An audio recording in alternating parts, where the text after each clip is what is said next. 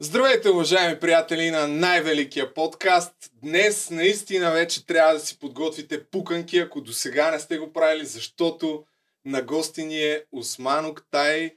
Благодаря ви за поканата. Ще си говориме за задколисието, за прехода и то отвътре. Защото вие сте човек, който е видял много неща, но, тъй като това е най-великия подкаст, вие сте гостували, наблюдавам напоследък на доста места в а, интернет, но това е най-доброто място. Със сигурност нещата, които ще кажете тук, ще имат най-сериозен отзвук, просто защото е най-великия подкаст. И обичаме, особено нали, аз, а, не просто да, да си говорим, а да бъдем и максимално актуални. И понеже преди 4 дни имахте юбилей, станахте на 70 години, а, Елинор, ще може ли да? Имаме една изненада. Скромно, разбира се, работиме с малък бюджет. Сега е момента да кажа да натиснете бутона Thanks. Това е... Ама покажи на камерата, чакай. Това е турски лукум с свещички. И 7-0, съответно по случай рождения ден. Дай, дай ми го, аз ще го покажа. Така че, а ето, просто като някакъв вид подкуп да си подсладите гостуването. Ако искаш, остави... Ще духнете ли свещичките ли? а, добре, после ще, после ще се почерпим. А, имали ли сте до сега някакво гостуване, дето да се не. страхувате да, не, да, да вземете от храната, защото може да не, има не. някаква отрова? Не, не, аз не се притеснявам. Аз не съм Костадин Костадин. Добре, ами... А, вие... Или Гебрев, или Гебрев. Да, който може би ще стигнем и до там. Вие им подарихте вашата книга Крахът на една иллюзия, която всъщност аз прочетох това ви казах преди а, да почнем. Ето тук може да покажеш, има на PDF файл. Тя е много интересна история има тая книга, доколкото... Нека да прочета посланието, което съм направил. Да стана неудобно, държа, кажат хората. Държа аз да прочета на Любомир Жечев с поздравление за това, което прави в подкрепа на младежката енергия за промяна, разобличавайки мръсните тайни на задколисието, скоби, политическата мафия, превзела и окупирала България. С уважение Осман Октай с днешна дата. Ами, да сте здрави и да успявате и да събуждате много младежка Аз енергия. Аз имам и някои неудобни въпроси обаче. Разбира се. Вас, Разбира така се. че с тия добри думи няма така да ме подкупите. А, и най-вече мога да започна по същество. Плана ми по принцип е, затова почнах с Лукумче, защото всъщност моята идея е а, да гостувате още веднъж понеже виждам, че много обширно и подробно обяснявате нещата и ме притеснява, че няма да ни стигне времето. А аз искам да говорим днес за първите години на прехода, по-скоро 90-те години, да разкажем колкото се може повече неща и вече, може би, в едно евентуално бъдещо ваше гостуване от 2000-та година нататък и по-съвременните политически събития, понеже наистина просто са много нещата, според мен си заслужава да се чуят. Конкретно моята аудитория а, не смятам, че е толкова запозната и дори някъде сте, да сте ги говорили тия неща, мисля, че има смисъл да се повтарят. И това, с което започваме, 89-та година, в тази книга, която така или иначе вече показахме, вие твърдите, че превратът а, срещу Тодор Живков е осъществен от КГБ и по-конкретно от генерала Шарапов и още 7 генерали. Хората от БКП участвали в преврата са били Андрей Луканов, Петър Младенов, генерал Добри Джуров, Огнян Дойнов, Александър Лилов, Георги Атанасов и други. Всъщност, Бог да опрости Горбачов, много актуални днес тези да. дни. След неговото посещение и темата за перестройка започва да намира почва и в България. Идеята е и в България да станат промени с така наречената перестройка и една от големите теми, които започват да се организира през първо главно управление, идеологическото, идеологическия сектор на държавна сигурност в единодействие с службите в Москва, да организират така наречените неформални организации и подготовка за демократизирането чрез перестройка а, и на управлението в България по модела на а, Русия. И всичко това а, всъщност се координира както от първо главно управление в България и изпълнителите вие ги назовахте, и аз съм ги назовал през годините, голяма част от тях лично ги познавам и съм разговарял с тях.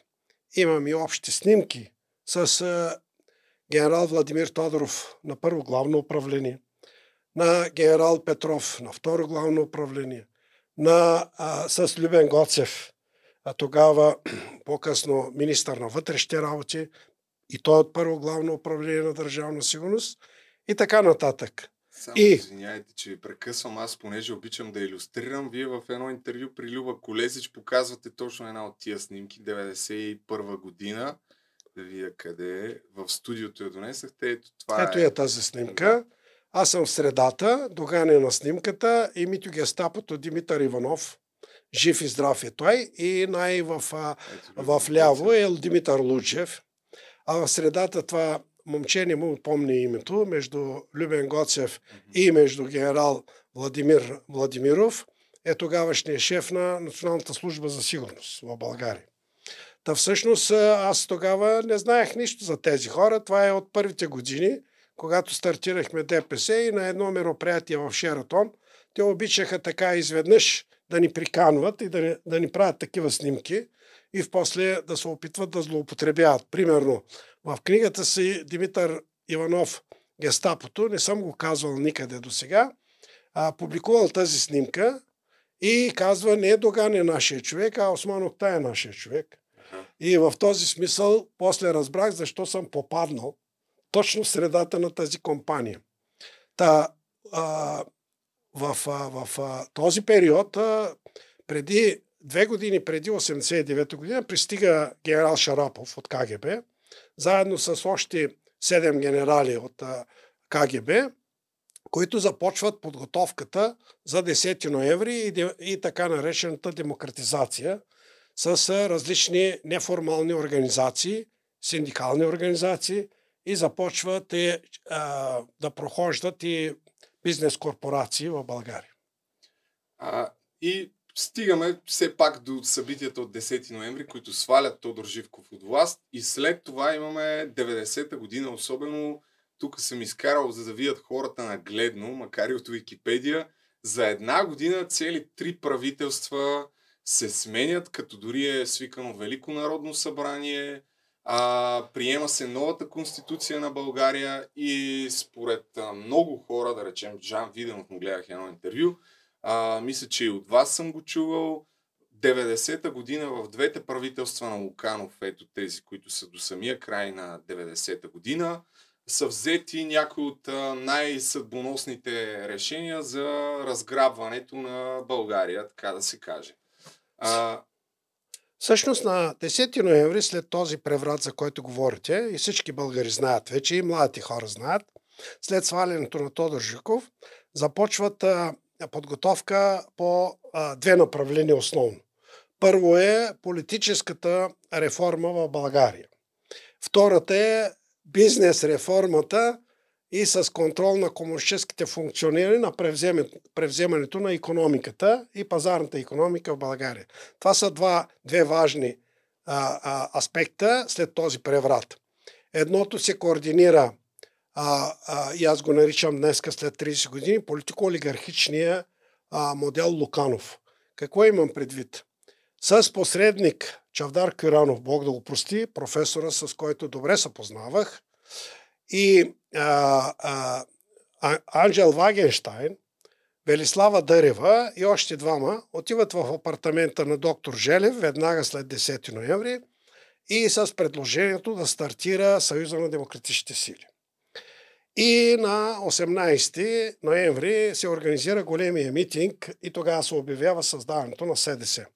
След това на 22 януари от затвора излиза групата на Доган, а, заедно с него и съратници и имат среща с а, а, Петър Младенов И се появява Доган за първи път а, на протестиращите мусулмани на 29 декември пред а, Александър Невски. Момент само. Тук, доколкото, а, може би е 24 декември, защото ако тия да, кадри са достоверни, това са някакви случайни кадри а, за протестиращи.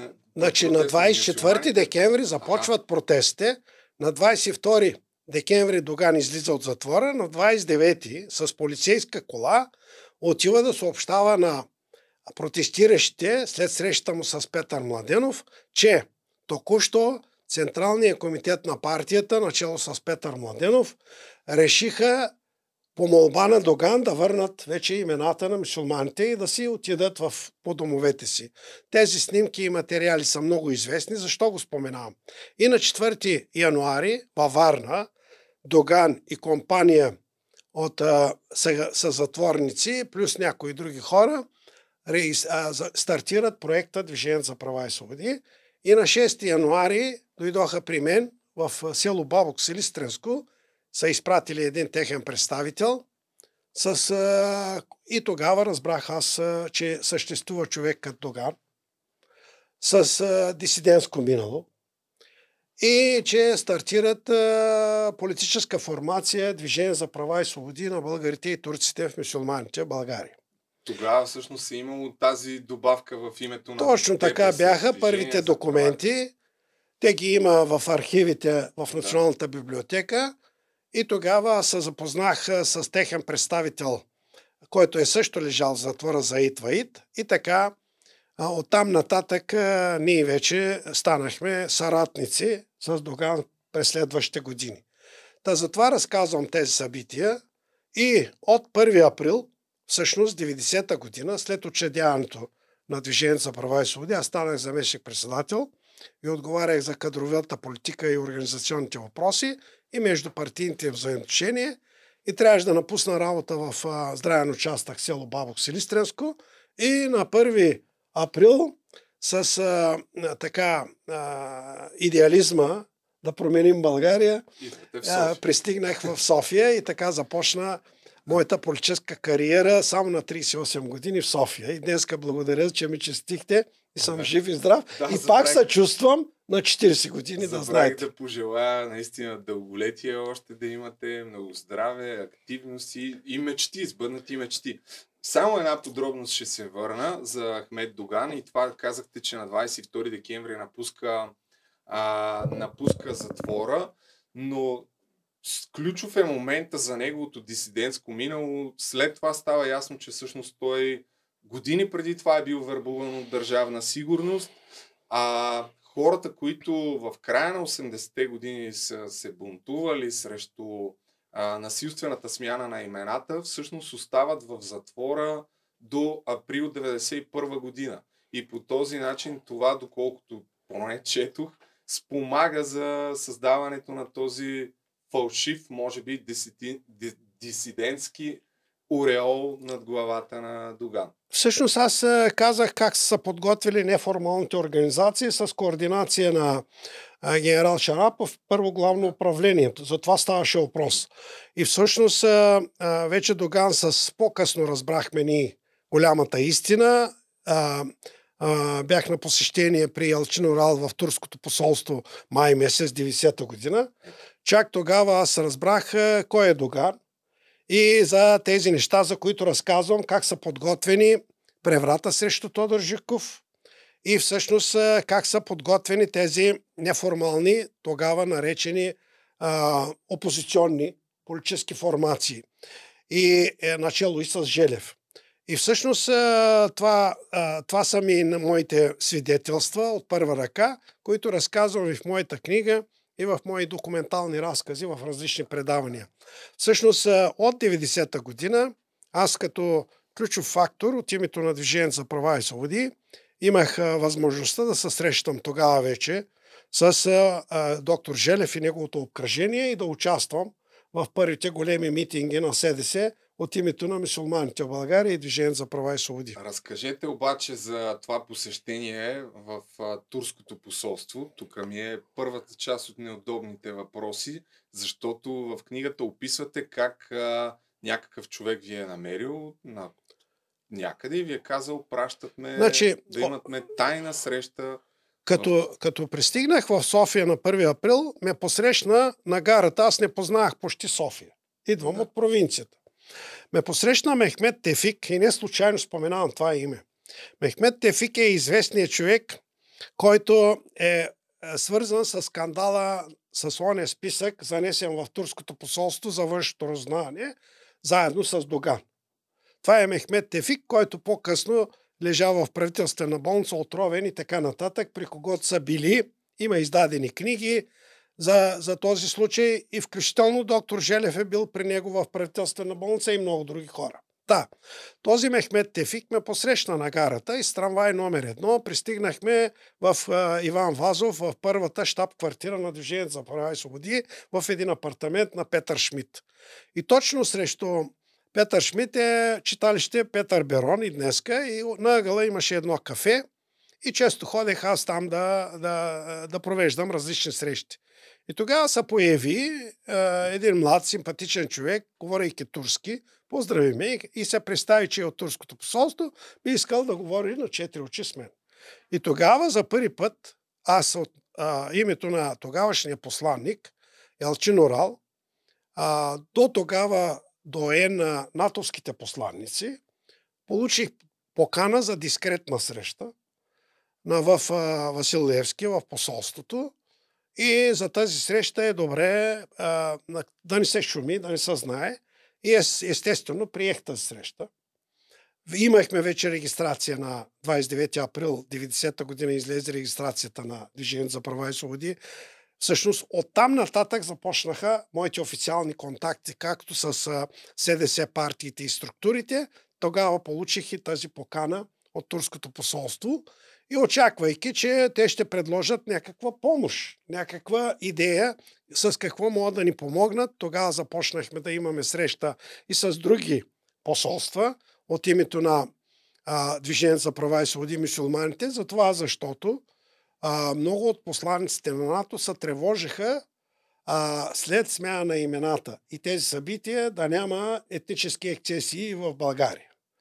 И всъщност това тревожеше както Елчин Орал, така и много наточки посланици. Затова си позволих да отида на тази среща и тогава разбрах много истини за това, което ви казах.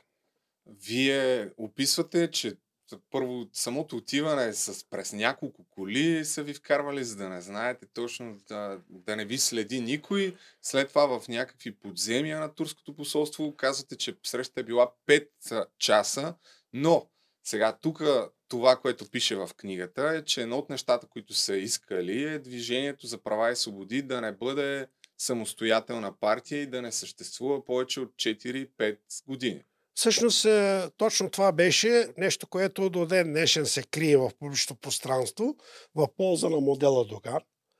А, в началото, когато тръгна а, а, а, старта на Движение за права и свободи, и това съм го говорил и пиша в книгата, а, много образовани турци не искаха да има етнорелигиозна политическа формация и да бъдем част от Съюза на демократичните сили. И в цяла България по- по-късно се установи, че и Кърджали, и Благоевград, и в Северична България такава е била волята на образованите хора. И не случайно по-късно се установи, че хора като Лютю Местан са били в СДС и, и, и са били кандидати на СДС дори тогава в тези процеси. Какво искам да кажа? На тази среща за първи път Елчин Орал изрази позицията на а, управляващите в Турция тогава. Тургут Йозал Месут Илмас, с които по-късни през годините имах и срещи, разказвал съм за тези неща. Тогава всъщност те ми разказаха кой е Доган, как е само неговата група са излезли на 22 това, което казвате. Не само края на юли, но до края на 2001 година много над 1500 а, затворници, затворени по време на смяна на имената, все още бяха по затворите. И една от големите ми задачи, включително с генерал Семерджиев Кастана, вице-президент при Желев, беше да ги освободим тези хора от затворите, да излязат и да получат амнистия. Това е един дълъг процес. Единствената група, която излиза от затвора е групата на Доган, която а, слага основите на Движението за права и свободи. И от тази група, при учредяването на събранието, участваше само Касим Дал.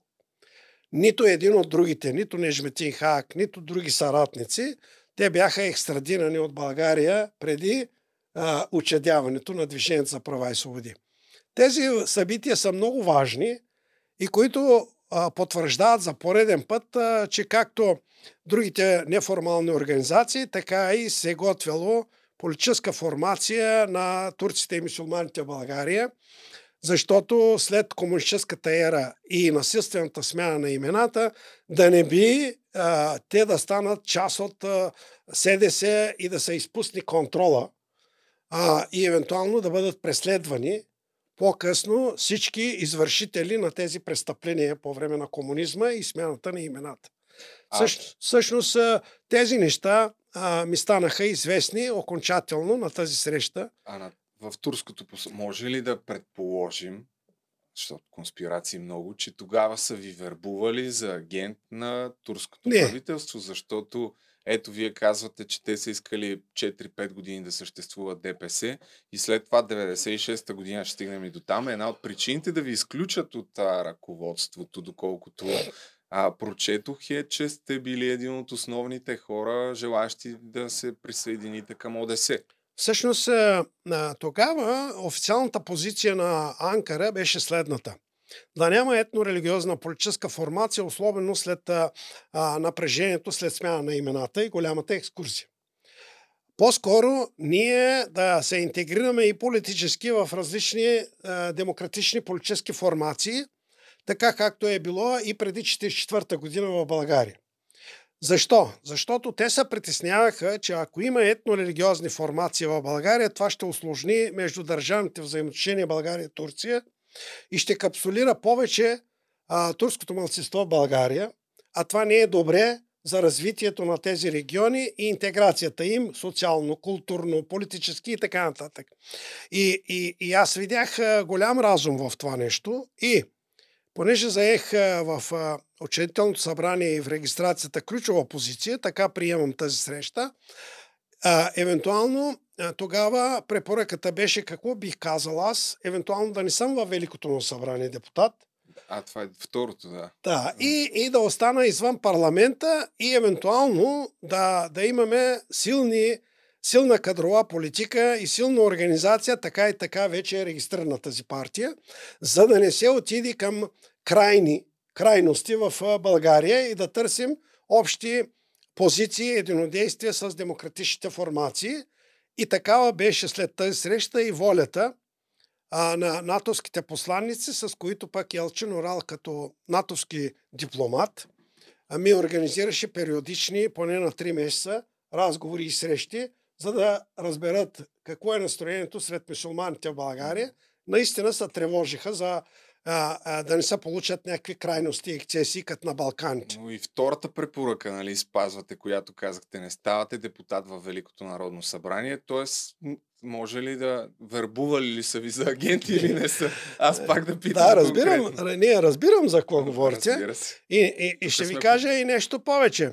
Може би през годините и винаги не съм го крил това нещо. Аз бях човека от името на Движение за права и свободи, не си приписвам нищо. А, бил съм а, с делегации на конгресите на всички основни политически партии в Турция. Имал съм среща с Сантан Сучилер, с Месут Илмаз, с Инюни, с Сулейман Демирел, с Тургут Юзал. Те се интересуваха как ще се развие а, и политически, и регионално а, интеграцията на мусулманите в България, особено след голямата екскурзия, и дали евентуално едни ексцесии биха създали напрежение между България и Турция. И това, това най-много ги вълнуваше и така възприемах аз тези срещи. И... Ама не ви ли казаха, дайте тук ще ви дадем едни пари, вие не, ще не, не, дадете не. информация? Значи, а, значи а, първа, първата, аз бях и председател на предизборния щаб за Велико събрание, освен тези позиции. Първото дарение ни, което получихме, беше от Луканов, три коли от автосервиза Русе. Да, като, като дарение. Другите дарения започнаха да пристигат от а, създадените вече назначени милионери И най-голяма помощ а, лично за Доган а, получавахме от а, винената кралица Роза Георгиева, която организираше а, подготовката и финансирането. Следващия човек беше Пламен Симов, известен. А, претендираше, че е наследник от рода на Васил Левски, който стана депутат във Велико събрание при нас. Другия човек, който основна роля играеше около регистрацията и координацията е, беше Мирослав Дърмов, който почина в Кентаки. Преподавател беше там. По-късно се оказа, че той е бил майор офицер а, за подготовка на изнасянето на Доган през България, през Германия до Турция като резидент. Всъщност от първо главно управление. Но да не се отклонявам да. от темата. А, всъщност тези контакти, а, турските официални власти, никога не съм ги крил, години наред а, поддържаха чрез мен, а, чрез аз примерно отидах на конгреса на АНАП на Месут Илмас в Анкара и бях с Юнал Литви и Кадир Кадир, тогава зам председател на парламента. След това те ми организираха среща с министър-председателя официално там Сочилер в нейните резиденции Чанкая. И така нататък, и така нататък. След това пък вече 2005 година ви отказват да преследвате новия си политически проект, ама това е много напред в бъдещето. Но, сега, да. няма да... сега, понеже заговорихте за дарение и обслужване, и точно ще, това ще ви кажа. Ще сега. разведриме обстановката с едно изказване в а, а, предаването на Венета Райкова, което не знам коя година е, честно казано. Я забравих вече. Бяхме млади, 2008-2009, да. сигурно нещо е такова. Тук говорите за ежедневието на Ахмед Доган точно в ранните 90 години, преди да дойде още а, Любен Беров на власт. Когато са спрели да му плащат сметката, но нека да чуем какво казват. Как спи до общо взето до след обед? Към 4-5 часа ляга да спи. И се събужда 8 часа, вече е готов. Черта. И винаги има хора, които му организират контролираните вечери. Контролирани вечери? Абсолютно. Никога в светски ресторанти се в чалга ресторанти. И отиват там, някой плаща сметката и организира вечерята. Охраните, службите, НСО, МСО, всичко. Има си начини, механизми за тая работа. Хора като Мирчо Петков, хора като много хора, като Илия Павлов, Бога прости, много хора около него. Хора като Коли Валкановци. Те го значи, канят, около него, значи, винаги има организирани мероприятия. И се по работа ли? Или не, не, не, работа. Просто, айде, тази вечер, какво ще правиш? Венета, какво ще правиш? Тази вечер искаш ли да отидем? Значи много хубава, еди коя си фолк певица ще пее и да отидем там да направим купон. Пример. Да. И отиваме. И отиваме. Вечеряме, всичко е окей. След вечерята трябва да обиколим поне три бара. Дали бара на Парк Хотел Москва, дали на японския, дали на а, Гаврово но обращалото на трамвай едно имаше един друг. Значи той се познава с хора, които са управители и държат а, такива а, дискотеки. Той им отива на гости. И като отиде на гости, винаги му организират компания с момичета, с всичко там. И почва един куп. Това той ли е само да попитам? Да? Тук това Ахмед Доган ли е? Това е Ахмед, да. А откъде е тази снимка? Нямам представа. Това е мое от а, а, годините преди, а, да, преди ДПС всъщност, а, тази снимка. Аха. Това е от архивите на Държавна сигурност всъщност и така нататък. Но да. при всички случаи това, което говоря е по-късен етап. Когато вече се създаде групировките G13 ага. и така нататък. А, първи, първи, първия, първото официално а, финансиране по време на изборите в Велико Народно събрание ние получихме по линията от Палестина. Ясер Арафат. Тогава имаше един негов пълномощен представител, който още е жив и здрав в България. Преди още да има официално посолство на Палестина в България, често идваше в централата на ДПС. И тогава, чрез Германия, получихме а, а, фотокопирна техника, микробуси Volkswagen, мегафони и различни такива технически неща, но без а, финансови. Да, а, за подготовка и провеждане на изборите. Само тук пак ще пусна. Аз говоря за това, което разказахме, всъщност се отнася за правителството на Любен Беров от 92 до 94, значи, когато вече стават сериозните значи, Ахмед, аз като дойдох в София, Ахмед а, Доган живееше в Слатина в една гарсониера с Таня Желяскова и детето им Демир. И а, не беше обзаведен апартамента, дори спяха долу на земята на един матрак, деца вика. По-късно Роза Георгиева му на една квартира на Гео Милев срещу полицейското управление а, в а, Гео Милев. Един голям апартамент, обзаведен с пълни гардероби и с персонал. Обслужващ персонал, една дама, която в последствие роди от Ахмет следващо извънбрачно дете Аяно от Силистра, за което се говореше в медиите много, и а, економии, и шофьори. И тогава, а, освен този апартамент, обзаведен, предоставен на Доган, Роза Георгиева му предостави една кола за служебно ползване, синьо, а, синя лада комби. Така започна обслужването на Доган за това, което говоря а, по-късно. И когато вече а, се създаде правителство на Беров, Роза Георгиева не играеше много важна роля вече по-нататък. Дори а, а, им се развалиха взаимоотношенията, затова защото след срещата ни с Илия Павлов, организирано от Тренчев и Радослав Нено, Бог да го прости, Радослав Нено беше заместник конфедеративен секретар на подкрепа. Заедно с Тренчев ни поканиха на една вечеря с Доган и там за първи път ни представиха типично облечен като италиански бос с гел и обърната коса Илия Павлов. Това коя година става? Това става 91 година, 92 година, с идеята Илия Павлов беше представен като бъдещия шеф на банката на КТ Подкрепа. И че предложението беше с Движението за права и свободи, както правим структури заедно съвместни мусулманите и турците, наши членове да участват в синдикат подкрепа и а, да а, се създаде една обща банка и на тази банка да депозират средства наши членове симпатизанти, както на синдикатите, така и нашите, и Илия Павлов да ръководи тази финансова институция.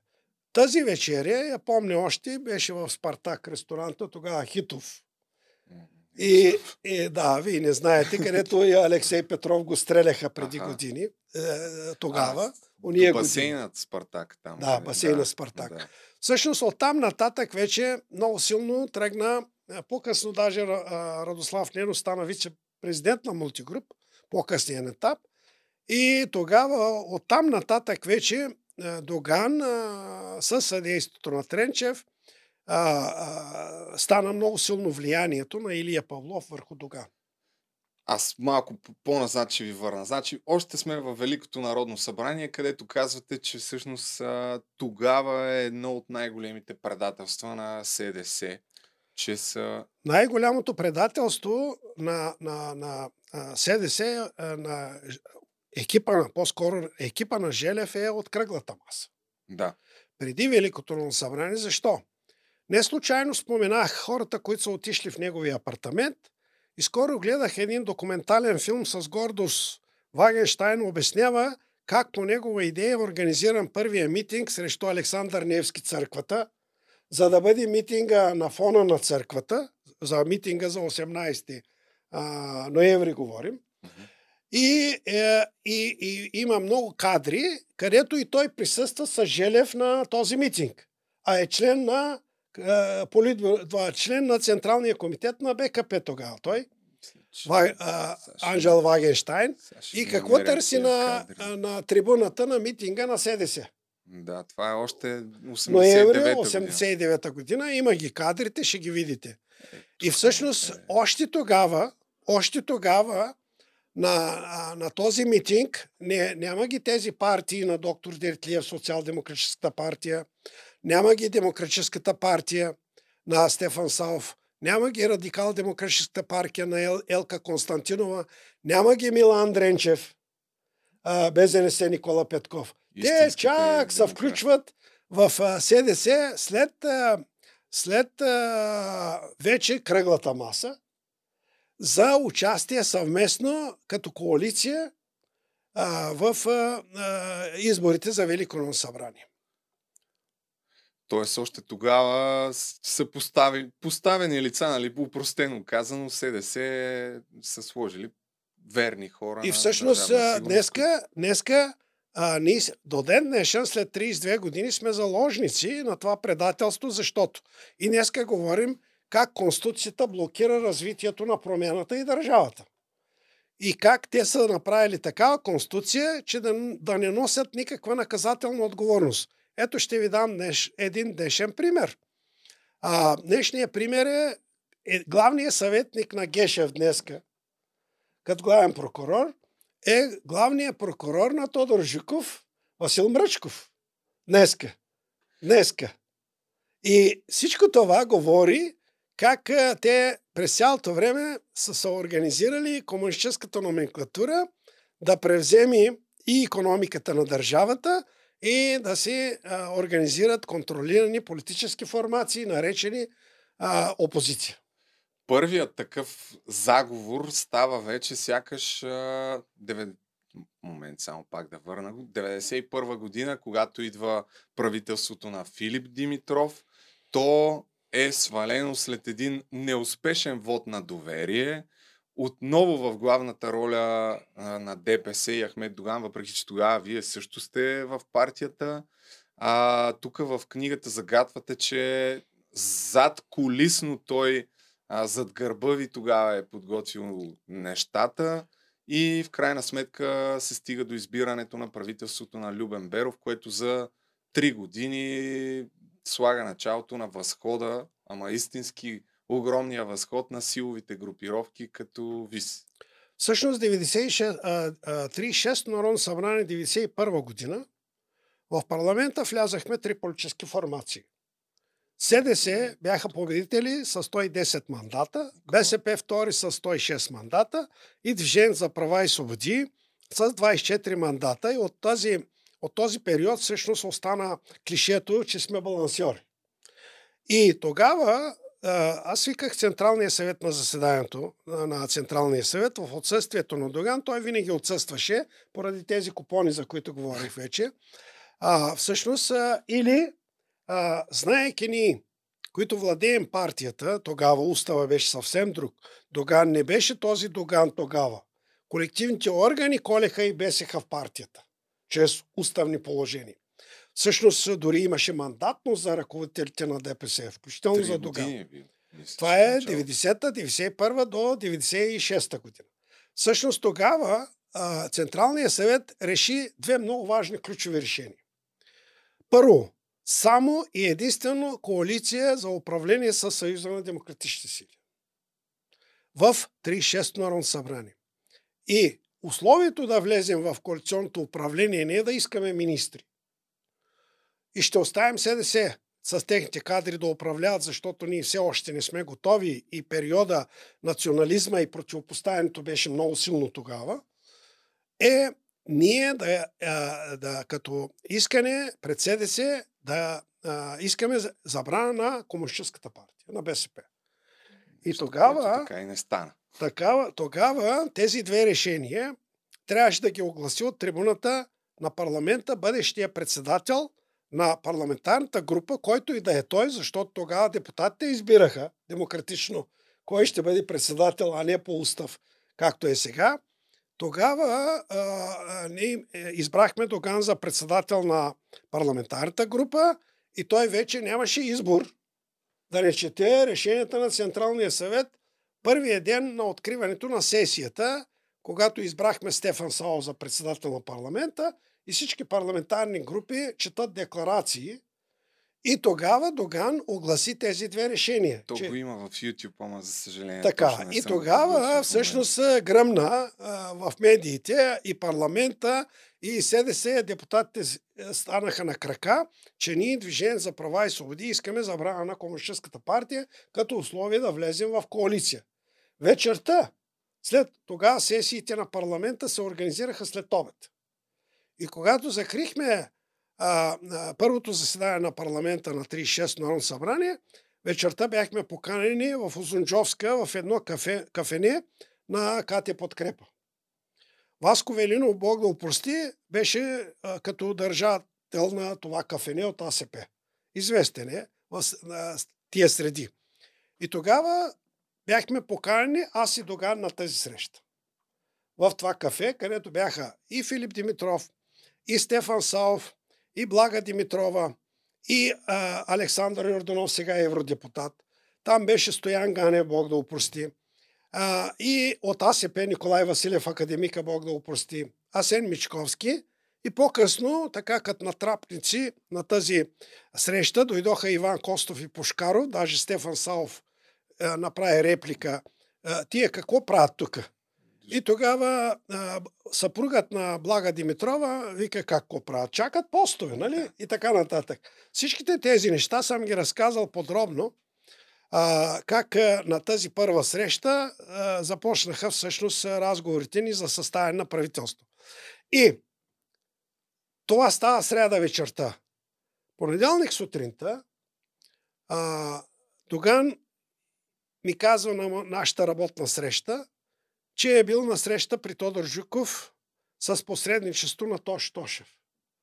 Тош, а, тогава а, а, Тодор Жуков е в домашен арест в а, Секвоя. Да. И, а, и ми показа един подарък, написан на турски, както аз а, ти подарих да. моята книга, само че Тодор Жуков се е подписал за бъдещия голям политик а, на прехода Ахмед Доган. Моя приятел. Моя приятел да. и така нататък. Сега. И, и аз викам, бе, Ахмед, ние когато винаги сме били, а, значи през годините станахме повече от братя, не толкова дори са, политически са, съратници и ръководители. И а, аз две години съм по-голям от него и му бях нещо като батко. И, и, и той, викам, бе, Ахмед, сега турците, ако разберат, че си бил на кафе с Тодор Жиков, ще ни заколят бе, след смяна на имената. Той вика, никой няма да знае. И от никой няма да разбере. на следващия ден. И след това Тош Тошев и другите пуснаха информацията, стана грандиозен скандал и аз трябваше месеци наред да обикалям всички села и паланки, да успокоявам хората, че това кафе не е било кафе. Примерно, нещо такова. Че всъщност било победа на, това вече толкова да, сили. Нали, да. не искам да удължавам Да, нашия да, разговор, да, как именно. Ахмет отишъл да, Да, види жи- е, палача и да, Да. го унижи. Чудехме се как да обръщаме Да. нещата а, в наша полза и в негова полза по-скоро, да, да го извадим от тези глупости, нали, тази драма. Обаче по-късно какво се оказа? И той на тази среща каза, а, а, Филип Димитров желае от тук нататък разговорите да са на четири очи. И чак тогава разбрах аз, че вече не съм желан в тези разговори да присъствам. А отговарях за междупартийните взаимоотношения до тогава. И тогава, когато разбрах, че в тези разговори между Ахмет и Филип Димитров се е стигнало до съгласие да няма коалиционно споразумение. И тогава се реш- решетах в парламентарната група на СДС и казах, вие луди ли сте, бе? Хората с любов се женят и брак сключват, а вие ще правите коалиционно това управление без коалиционно споразумение, че ви, вие рискувате утре, други ден да бъдете свалени по този начин. Особено викам след срещата на Тодор Жуков и Ахмет и ред други неща. И вече и тогава те казаха, ама така е удобно и за нас. За, защото има реакция и в нашите среди има националисти, които а, реагират а, нали, а, за нашето обединение с турците. Така, така говориха те.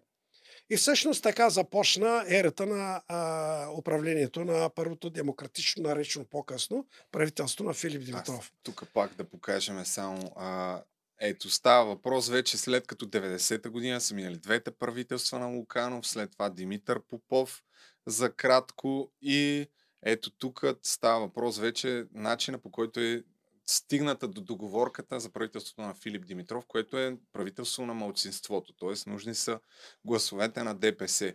Ключово обаче, според мен е за а, преврата, който се случва, е, че по време на правителството на Филип Димитров е арестуван Андрей Луканов. Всъщност, а, преди да бъде арестуван, има много важен епизод. Края на април месец ние с Доган бяхме на посещение в Истанбул. А, заедно с а, други политици имаше някакви официални а, а, тържества а, в Истанбул и ние бяхме на посещение там. И по телефона ми се обадиха, че Филип Димитров е поискал оставката на Лучев. Покрай напрежението от тая вечеря на а, първата ни среща, тогава още между Стоян Ганев и Филип Димитров имаше напрежение.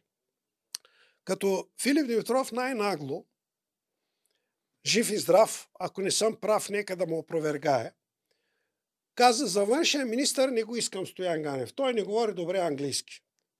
Да. И тогава, всъщност, а, а, а, тези неща защо са важни? И по-късно Ахмет използва това напрежение между Филип Димитров и Стоян Ганев и едва ли не от квотата на ДПС настояваше Стоян Ганев стана външен министр, въпреки Филип Димитров. По същия начин Луджев стана министър на отбраната, като човек на Желев. Пак с настояване на Дога. И края на април месец ми се обаждат в Турция, че току-що Филип Димитров е поискал оставката на Луджев. И това беше първата криза в правителството на Луджев. И тогава аз Ахмет остана в Истанбул, аз сванах самолета, имаше полети вече, и пристигнах в София да видя какво става. И тогава започнаха най-драматичните наши взаимоотношения с Съюза на демократичните сили.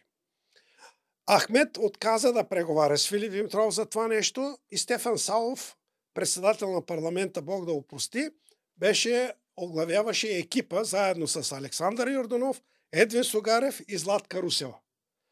За да преодолеем кризата. Да. И тогава, май месец, след денонощни преговори, една вечер 4 часа в Радисън сега, в хотел София, приключихме разговорите с скандалния избор на тогавашния министър на отбраната на място на Луджев. Объркахме името на Слатински, който често пише в онлайн сайтовете. Тогава шеф на Комисията по национална сигурност, мислейки, че за него говорим, ние сме сбъркали името Слатински с Сталийски. И бащата на сегашния известен от котараците Сталийски по погрешка стана министър на отбраната. Вечерта на 13 май 1991 година. Много важен епизод. И тогава разделихме Министерството на Пушкаров, освободихме го като министър, на две. Економика и промишленост. Промишлен министър стана Биков, а на економиката Праматарски. И тогава в на това съгласие ние решихме вече да подготвим коалиционно споразумение. И, и направихме две работни групи. На работната група начало от СДС застана Александър Йорданов. Пак казвам, жив и здрав, евродепутат. От наша страна Шерифе Мустафа. И тя е жива и здрава. Заместник председател тогава. И тези преговори нищо не доведаха, но на 12 юли Тогава тогавашният главен прокурор Татарчев по-късно арестува Луканов и го, а, в, а, и го заключи в ареста на Развигор. И тогава започнаха поредица от исторически събития.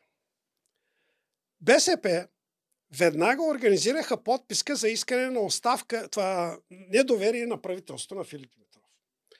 Въпреки тези ремонти, въпреки тези консултации, на гласуването цялата ни група, освен Доган, отвърлихме искането на вод на недоверие и Доган тогава показа червен картон на правителството на Филип Димитров и това нещо се коментираше много, че Доган дал последно предупреждение на Филип Димитров без, за свалянето без на да ви кажа на вас преди това. Нямахме никаква информация.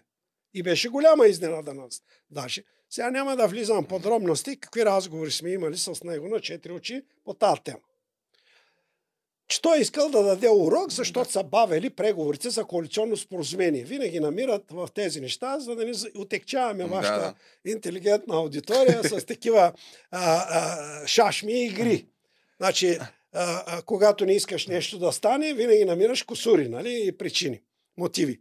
Тогава беше първия знак. Веднага след оцеляването на кабинета, БСП организираха подписка за сваляне на председател на парламента Стефан Сал. Пак по формален повод. И тогава стана драмата и Стефан Салф оцеля при гласуването с един глас, защото беше тайно гласуване. И тогава а, от нашата парламентарна група той получи подкрепа. Тогава за първи път се видя, че има пробив в структурите на Съюза на демократичните сили. Обаче не знаем кои са. Още ги няма сините люспи. И тогава оцеля с един глас и се подиграваха с Стефан Сал, ще ги намерите тези неща в медиите, че той бил оцелял със собствения си глас и затова не заслужава да, да, да продължава да работи. И излязахме във вакансия. Август месец. И ни в клин, ни в ръка в края на август месец, последната десетдневка, Желев организира така наречените боянски ливади и напада правителството на Филип Димитров от името на синдикатите и така нататък. И това ни втрещи всъщност. Това взриви политическата ситуация. И по-късно, началото на септември, когато започна старта на парламента, докато уточняваме какво става, изведнъж Бриго Аспарухов, тогава шеф на Рознанието, даде една пресконференция и осветява един скандал за Македон Гейт, как Филип Димитров, министър-председател, със своите съветници е тръгнал да изнася оръжие за Македония. Тогава имаше забрана за изнасяне на оръжие. Вие имате един документ в книгата. Нарочно по показвам този документ, който костваше главата на Филип Димитров, защото е минала давността за тази, а, този ето, документ, който е, ето го, да. който Младен Мотавчийски, Бог да го прости, тогава шеф на Тератон, той има особена роля в този преход като един резидент на задколисието и групировките, полковник от службите. Младен Мотавчийски всъщност праща едно провокативно писмо и Филип Димитров подписва това писмо. И това всъщност попада в ръцете на разузнаването и това костваше а, а, разобличаването му и скандала и тогава това а, доведе до искане на вод на доверие от страна на Филип Димитров. Обаче преди това а, а, вие разказвате Повторно... за една негова среща, как сте присъствали той, вие и Доган, където е дошъл и вие предупредил, че иска вод на това доверие. Е, това ще разкажа да. сега. Но Добре. преди Филип Димитров да депозира искане на доверие в парламента, отново БСП организираха за втори път искане на оставката на Стефан Сал. Защо? Защото БСП искаха закрито заседание на парламента, а Стефан Салов се противопоставяше като председател на парламента за скандала Македон Гейт. И тогава те организираха подписка и свалиха Стефан Салов. Стефан Салов падна като председател на парламента. И след това вече а, ние нямаше как да избягаме от обсъждане и приемане на някаква декларация около този скандал. СДС отказаха да участват на закрито заседание – но ние принудихме БСП да приемат смекчен вариант, който да излезе от кризата парламента. Ние казахме, че не е министър-председател, а неговите съветници зад гърба му, не знаехме за този документ, са създали условия за този скандал. И тогава казахме на Филип Димитров, най-добре е да освободи своите съветници да изчистим този скандал. Той тогава каза, не, под моето достоинство да прехвърлям вината на други, аз ще искам вод да. на доверие. И тогава един ден в кабинета на тогавашния зам председател на парламента Кадир Кадир, Бог да го прости, Юнал Лютви Ахмед, Доган и аз, пристига Филип Димитров с Иван Костов. Тогава министър на финансите не е никакъв в ръководство на СДС. И това ни изненада всъщност. Защо идва той с Иван Костов? Влиза и така с гордо си казва, господин Доган, току-що аз депозирах, това стана някъде към 18 часа, току-що депозирах аз оставката си в деловодството на парламента. И тогава Ахмед, Филипе, ще паднеш. Иди си го оттегли. Беше репликата. Та, ето за тези мръсни заигравания говоря в а, а, тези 32 години. Значи, Ахмед а, а, се радваше, че е депозирал. Обаче, да. после, за да може да каже, а то аз бях против е, и му го предупредих, че ще падне. Нали? И така, на гласуването Филип Димитров падна и тогава тръгнахме аз пак. Оглавявайки пореден екип за преговори, започнахме да водим преговори И Централният ни съвет на, в София прес на заседание реши единствено и само управление с СДС в 36 Народно събрание. А ако не се получи управление, отиваме на избори. Това беше решението на Централния съвет. Докато ни а, оповестим това решение, човека на Бриго Аспарухов, Юнал Лютви, тогава говорител на а, ДПС и парламентарната група, отивайки уж до туалетната, през журналиста се спира и заявява следното, което взриви преговорите. Ние този път ще искаме, ще искаме силовите министерства. Отбраната и вътрешните работи. И, малко и всъщност, каза, че се... И, и, и е, той е бил съпошигулов. Да.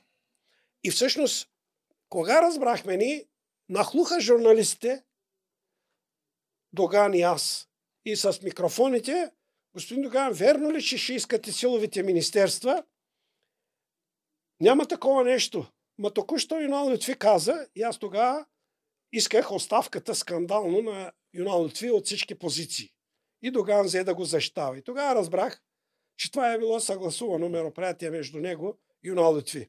И, и само, тогава... да, само долу-горе да разясня на хората. Става въпрос след като, се, след като вота на, на доверие на Филип Димитров не минава, а, на ново президента трябва да даде мандат за съставяне на ново правителство. Нали? Точно така. така и, и първия сега. път, как, нали, то за това се правиха тия паралели, а, които се случиха само преди няколко месеца, защото отново беше свален председателя на Народното събрание а, Никола Минчев и така нататък. След това дава се първо на първата политическа сила, те не могат да направят, след това се дава на БСП, които пък нарочно повдигат кандидат, издигат кандидат, който не отговаря на изискванията, тъй като има двойно гражданство и мандата попада в ДПС, които вече успяват Всъщност, тогава... за да прехвърлят и да няма отказ от наша страна на водене на преговори от БСП, те посочват така наречения дисидент от Марсилия Петър Бойджиев. Който има двойно гражданство. Който е имал двойно гражданство, те не били знаели. Да. По този начин елегантно те всъщност избягаха от а, мандата. И нямаше преговори между нас. И флирт нямаше. И тогава да. получава поканата Движение за права и свободи. И оттам нататък вече започват едни събития в коридорите на доктор Желев като президент. И той беше упълномощен. Алексиев, негов секретар, началник кабинет, по-късно ректор беше на Софийския университет, пребиха го в Софийските улици преди няколко години. Същия, известен. И този а, а, а, координацията с Луджев, с Тренчев синдикатите, всичко започна като подготовка за реализация на мандата на Беров. И тогава и аз участвах в тези разговори, знаеки 100%, че няма как да се реализира този мандат. И протакваме нещата. И тогава какво се случва? Ние, Желев посочи професор Беров от неговия екип като кандидат за министър-председател, на който да му връчим мандата. И отидахме в неговия кабинет да връчим мандат на Беров, който има срок по Конституция една седмица да води преговори и да представи пред парламента структура и екип на правителство. И тогава а, Беров на 30 а, декември 1992 година представя пред парламента структура и състав на Министерски съвет. И ще каже една процедура по правилник тогава. Няма срок като се обяви процедура за гласуване, колко време може да трае? Може три дена да трае. И тогава 4 часа никой не гласува.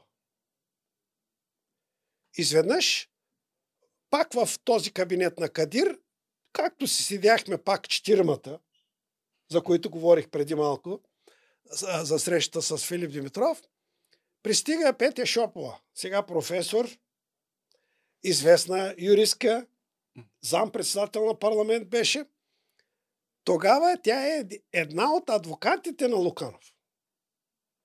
Ага, да. Аз през тези, това време от 12 юли до 30 декември от Ахмед, той не криеше от мен, разказваше как е отивал на посещение в килията на Луканов. Да. И, и понеже знаеше, че аз ще получа такава информация, той ме информираше. Той споделяше с мен, айде да не каже, Да. информираше ме. И аз му викам, какво правиш ти там? И той вика, ние нали сме за права и свободи. И трябва да се грижим за неговите права и свободи. По същия начин ходеше във военната болница и при а, министър-председателя а, Атанасов а, на он- онова време, а, когато и той беше в домашен арест и за неговите права скоро почина И той. всъщност тази Петя Шопова казва, Петя нашия Шопова приятел влиза, си е у дома. а, в кабинета, щастлива така, и подскача от радост и казва Ахмед, а, господин Доган, те никой не му говореше на малко, Да. има освен мен на четири очи, господин Доган, нашия човек си е вкъщи и та чака на телефона. Тогава имаше петолъчки. Младите хора не знаят какво значи петолъчки, но важните хора в държавата имаха специални петолъчки телефони за директна координация. И които естествено се контролираха от службите. Тогава, комунистическите служби. И тогава Ахмед отиде на телефона и знаейки телефона, на който да звъни, и вика, разбрах, че си вкъщи. Добре дошъл. Айде ще се чуем до вечера и ще се видим. И затваря телефона и се обръща към мен. И казва, господин Тай, защото, значи, как да кажа, имаше една а, така закачка и ирония от негова страна, ти, който се правиш на голям антикомунист, нали в този смисъл. Да. И, и, и така нататък, и така нататък, и вика, ти не вярваше, че ще има правителство, нали? И с това сътрудничиш се. А сега излез да видиш как от зала Запад ще тръгнат да гласуват а, нашите приятели в кавички, твоите приятели в кавички от БСП. Излизам аз в коридора. И какво да видя? Начало са Жан Виденов, индийска колона, и, индианска колона, в пред кабинета на академик Сендов съгласуваше, тогава зам председател на парламента, 83 от а, 106 депутати на БСП гласуваха за кабинета Беров. А нашите депутати в друга стая, съседна на този кабинет, където седяхме ние, мислеха и те всички, че няма да мине този кабинет и бяха спокойни. И в един момент обаче, в огледалната зала долу в подземието на парламента, има една огледална зала. Там са събрали от квотата на синдикатите депутатите на Катя подкрепа начало с Асен Мичковски и включително Лучев, по- по-нататък известни като сините лю- люспи и там е имало напрежение, скандали. 23 от тях Да. излизат, гласуват за правителството на Беров. И всъщност, казвайки, че всички, почти всички министри са техни в кабинета. И тогава Ахмед влиза в парламентарната група и казва, няма как. Ще бъде престъпление. Ние, партия, която ни оспорва, оспорват на а- етническа основа, че сме антиконституционна, да не се легитимираме и да не гласуваме за мандата си. И така, двама души от парламентарната група, единия жив и здрав, Мехмед Ходжа от Кърджали, отказа да гласува и Исмаил Исмаил от Силистра депутат, и той отказа да гласува. И тогава пред нас съществуваше дилема или разрив в партията, или да продължаваме да контролираме събитията, колкото и да звучи оправдателно от моя страна. А, ние а, също и аз гласувахме за кабинета Беров, мислейки, че ще имаме влияние за определени събития в страната. И всъщност с реализацията на този кабинет стартира правителство на Г-13 и групировките да. следващите две години и половина. Сега ще ви питам и за тях, ама първо да направя едно кратко резюме. Защо някои хора и до ден днешен нали, смятат, че Желю Желев е предател на синята идея, тъй като още по време на правителството на Филип Димитров, преди да падне, боянските ливади, за които вие казахте, той излиза и започва да критикува открито правителството, а след това, пак, както казахте, Любен Беров, един вид е а, гарант за него е именно Желю Желев. А, и вече в тези три години, покрай когато идва на власт правителството на Беров, а, и дори от книгите на Георги Стоев, който говори основно за силовите групировки, вече става огромния възход на, на ВИС. Тогава идва и югоембаргото, тогава започва да се правят големите пари от, от контрабанда и идват и тези групировки, а именно G13, които 94-та година са създадени и по ваши думи идеята им е да бъдат да застанат на входа и изхода на всички големи държавни предприятия, а, където вече да се финансират с заеми от, а, от БНБ. Държавата плаща разходите, да. а печелят групировките. Това беше тогава а, този процес. И затова давам конкретни примери с Кремиковци и някои други предприятия.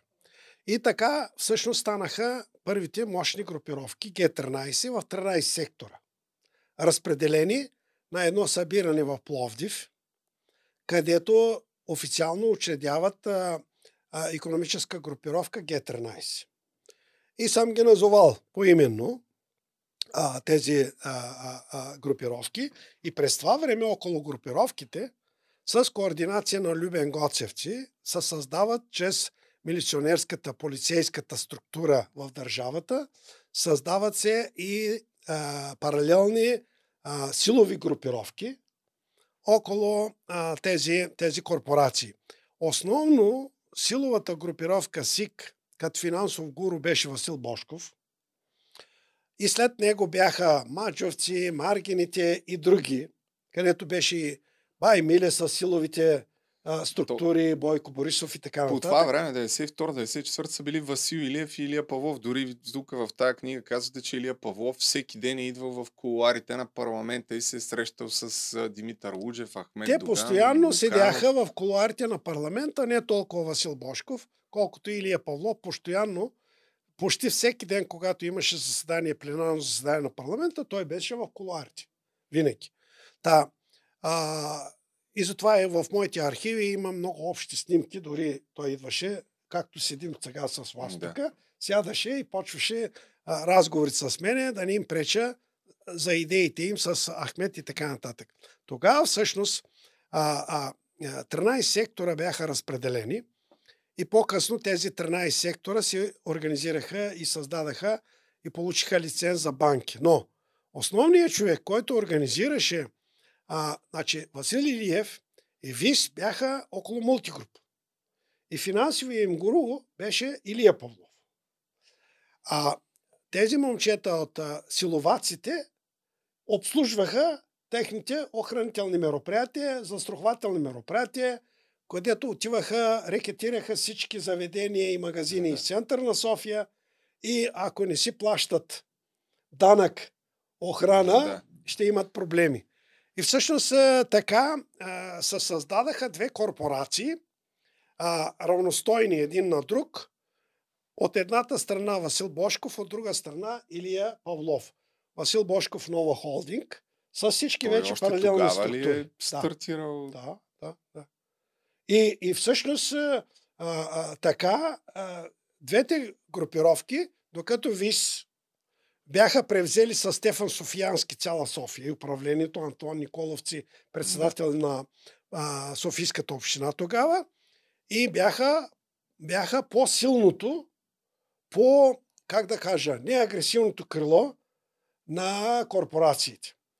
И по-късно всъщност те почнаха да си мерят багажа между тези две групировки за влияние. Защо? Защото влиянието върху Беров, чрез Доган и Тренчев и синдикатите Лужев, беше доминиращо на Илия Павлов. И, и това дразнеше пък от другата страна други. Дори тогава имаше опит а, на Цариградско шосе по а, магистрала Тракия към Пловдив. Беше първия организиран атентат срещу Васил Бошков, като го гръмнаха и той тогава оцеля. Това коя година е станало? Е, не мога да фиксирам точната да. дата. А, извинявам се за така, може година. би, наивния въпрос, ама тогава би трябвало да се е знаело, че тези групировки безнаказано грабят наред всичко. Не. Вие в парламента, примерно тогава, какво си говорехте? Защото вие сте били част от хората, които са имали власт. Тогава. Сега ще ви разкажа а, как се случваха нещата.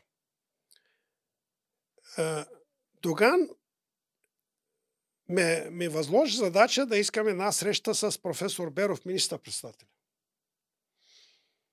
И обаче аз поставих условието, не аз да му препредавам какво иска Доган, по-добре да отидем двамата, лично той да говори с министър председателя в края на краища.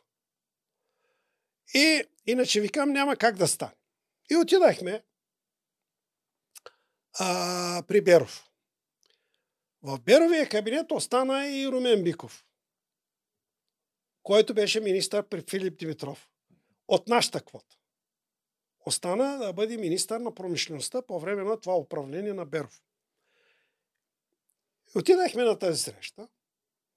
Доган беше така принуден да дойде, защото аз отказах да, да преподавам като посредник.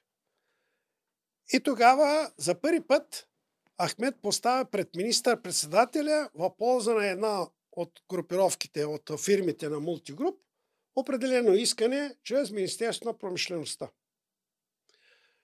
И тогава Беров казва, че не може да приеме такъв рекет. Той по-скоро би си подал оставката като министър-председател. И тогава Доган вика, ние сме разговаряли, сигурно не мога да обясня както трябва. Нека на тази среща да поканим Румен Биков, министър. Еми той докато дойде, не вика, аз съм го поканил, той е в коридора. И тогава влиза Румен Биков и обяснява какво трябва да се направи в полза. И тогава а, беше под въпрос. Или си отила Беров правителство, или а, ние го свалям, ако не свърши работа.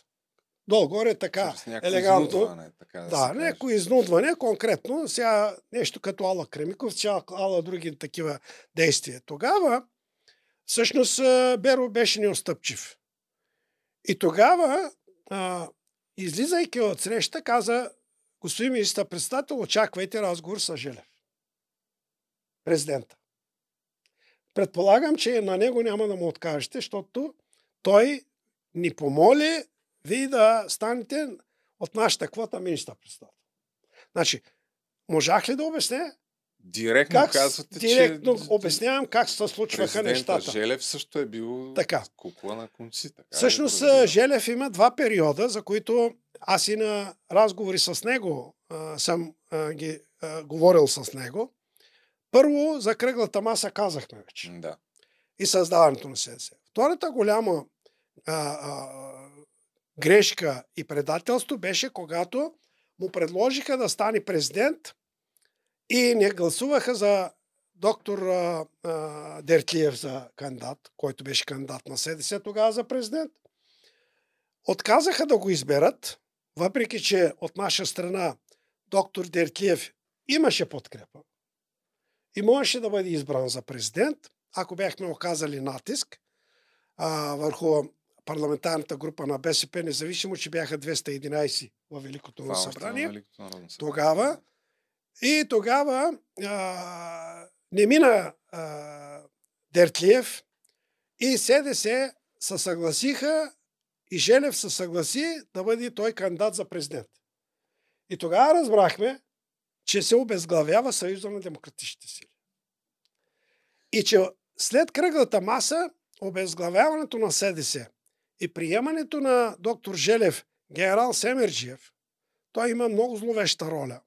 По време на смяна на имената, като началник щаб на армията и след това като министър на вътрешните работи, като унищожаването на много от архивите на държавна сигурност, като а, създаването на а, много фалшиви а, а, регистрации а, за агенти на държавна сигурност.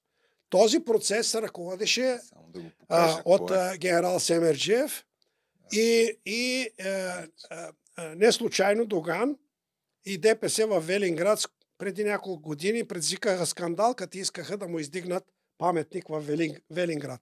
Та мисълта ми е, Желев стана президент, генерал Семерджиев стана вице-президент.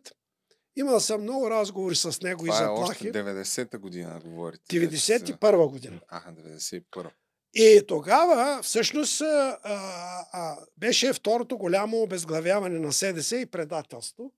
И тогава започна хаоса в Съюза на демократичните сили, когато а, те избраха доктор Петър Берон.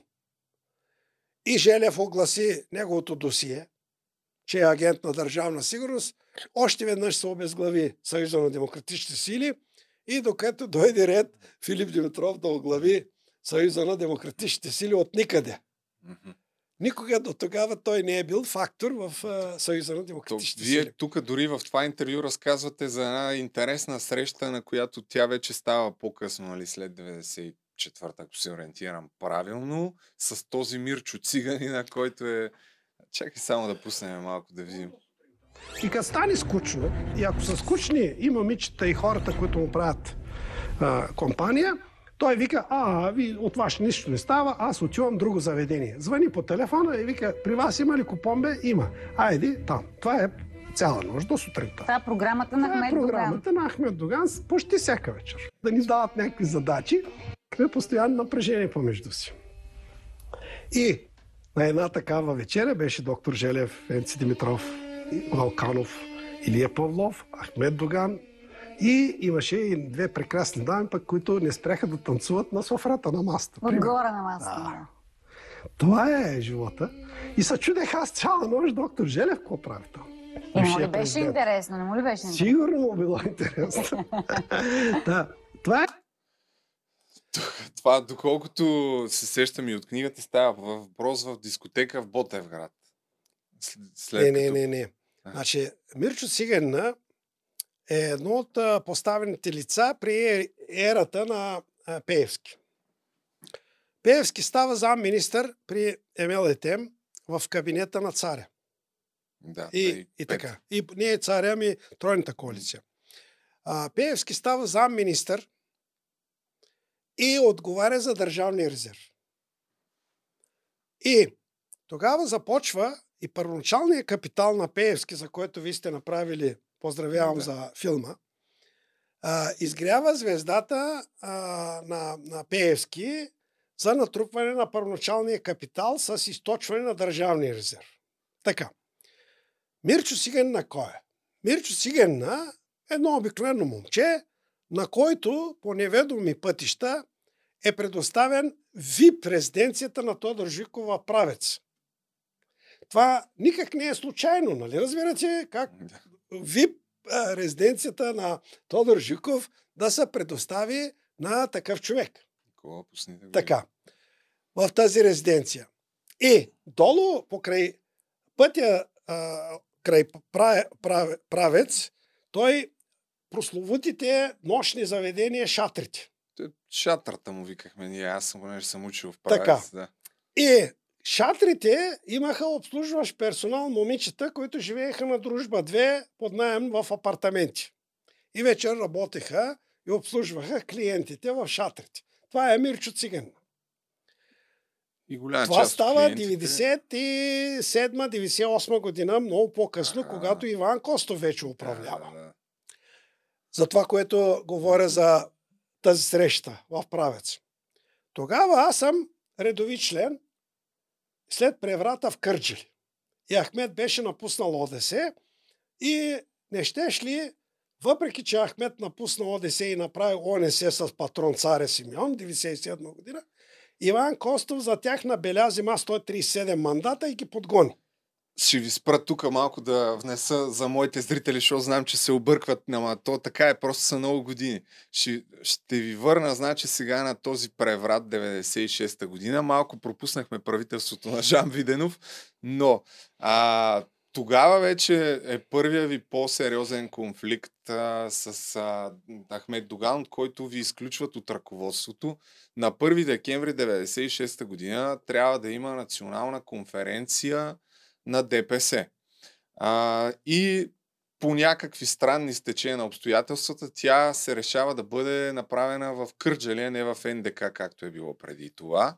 И тук казвате, че за пръв и единствен път тогава гласуването било тайно и че предната вечер, всъщност на делегатите, които са около 1500, е имало репресии от хора на мултигруп.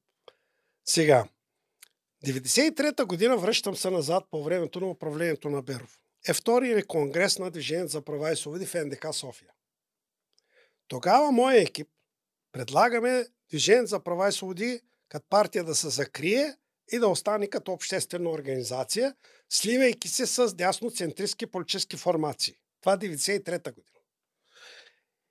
И над 1100 делегати на конференцията, с огромно мнозинство, близо 1000 делегати, гласуваха да се закрие партията, етнорелигиозната политическа партия Движение за права и свободи. Което решение след това, заедно с Доган, на пресконференция след конференцията, ние така наричаме Конгреса на ДПС тогава, и по устав, ние обявихме това решение публично на тази пресконференция в НДК. Това ми отвори пътя. Аз като заместник председател между партийни взаимоотношения да вода преговори, първо с доктор Дертлиев, социал-демократите. Аз по идеология и голяма част от нашите основатели бяха много привърженици на социал-демокрацията. И че прехода от непазарна економика към пазарна економика трябва да се осъществява и с много сериозни социални аспекти за създаване на средна класа. И тогава 13 фракции, имаме и снимки материали а, в архивите, а, в Новотела, сега Принцес хотела, а, събрахме след тежки преговори, сериозни преговори, се подписа първия протокол за обединение на социал-демокрация в България. Патрон и Доган подписа този протокол. И още 13, общо 13, заедно с ДПС организации. Там бяха много известни личности, дори от ека гласност Петър Слабаков е на тези снимки, на тези подписвания. И тогава патрон на това обединение стана доктор Тертлиев. И след това обединение, като огласихме, БСП реагираха и направиха на пух и пах това обединение, когато поканиха в техни листи разни професори, които участваха в това обединение, като професор Колев и много други, и разбиха това обединение. И след като се разби това обединение, социал-демокрация, 95-та година престояха местни избори, Клара Маринова беше огласиха, огласила в България, тогава говорител на БСП, на Позитано, червената карта как е превзета от комунистите. И това беше трън в очите на нас всички, които така претендирахме, че сме а, демократите в държавата. И тогава, всъщност, а, аз, моя милост, като заместник председател, Петър Стоянов като заместник председател на СДС. Веселин Методиев, заместник председател на Демократична партия на Стефан Сал. И Петко Илиев, заместник главен секретар, се водеше на, на Мозер, на БЗНС. Четиримата на едно, едно кафе решихме да стартираме обединение във връзка с местните избори 95-та година. И тогава първия протокол който и ви преди малко видях в книгата, а, съществува, в зала Запад се подписа първия протокол за старт на Обединените демократични сили за местни избори.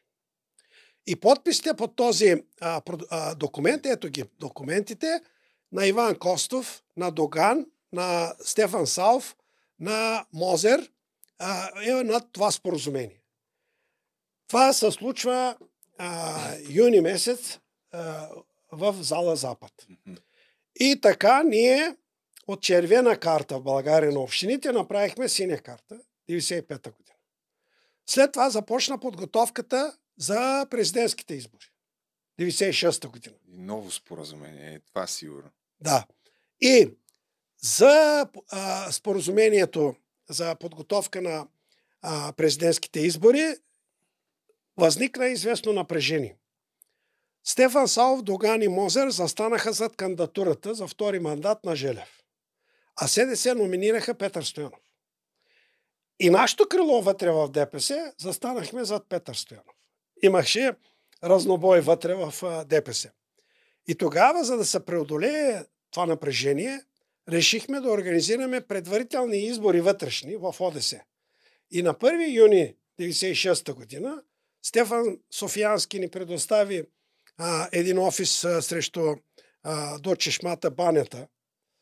Мисля, че Искар 3 се водеше. И където в моя екип в изчислителния център за първи път се появи Карадай, заедно с младежите от другите формации, да изчисляват резултатите. Той е бил лидер на младежкото ДПС. Точно така. На място на Хасан Азис го натоварихме. Тогава аз бях съпредседател, заедно с Христо Бисеров, Петър Станков от Демократическа партия и Пет Колиев от БЗНС. Направихме избори и Петър Стоянов спечели тези избори. Желев ги загуби. И в страната, зая за да може да актуализирам темата, направихме 3333 секции. Оне ден говоря, чета Карадаи са тръгнали да правят 3333 секции в страната за някакви мероприятия. Да, да знаете, че от 96-та година Карада и помни нещата, които е, са, са случвали и около мен. Да. Тогава Петър Стоянов е спечели тези предварителни избори. Вечерта по телевизията аз обявих неговата номинация. И тръгнахме и с Иван Костов, и с други лидери. Обиколихме цялата България в полза на Петър Стоянов. И спечелихме изборите. Петър Стоянов стана президент. И на 1 декември ни предстоеше конгрес в София. Аз обаче забравих и друго важно събитие. На 2 октомври убиват Андрей Луканов в 96-та година, което е няколко месеца. То е свързано с преврата в БСП всъщност. Да. С да. падането на Жан Виденовото те са, те са взаимно, виж, а, вижте как съвпадат а, събития вътре в ДПС, събития вътре в БСП и Позитан. Да, именно. В един и същи период. Спечелихме изборите и изненадващо една седмица преди ние винаги до ден днешен всички конференции на ДПС се провеждат в София, защото няма в провинцията нито зала, нито хотелски комплекс, където можеш да настаниш толкова много делегати.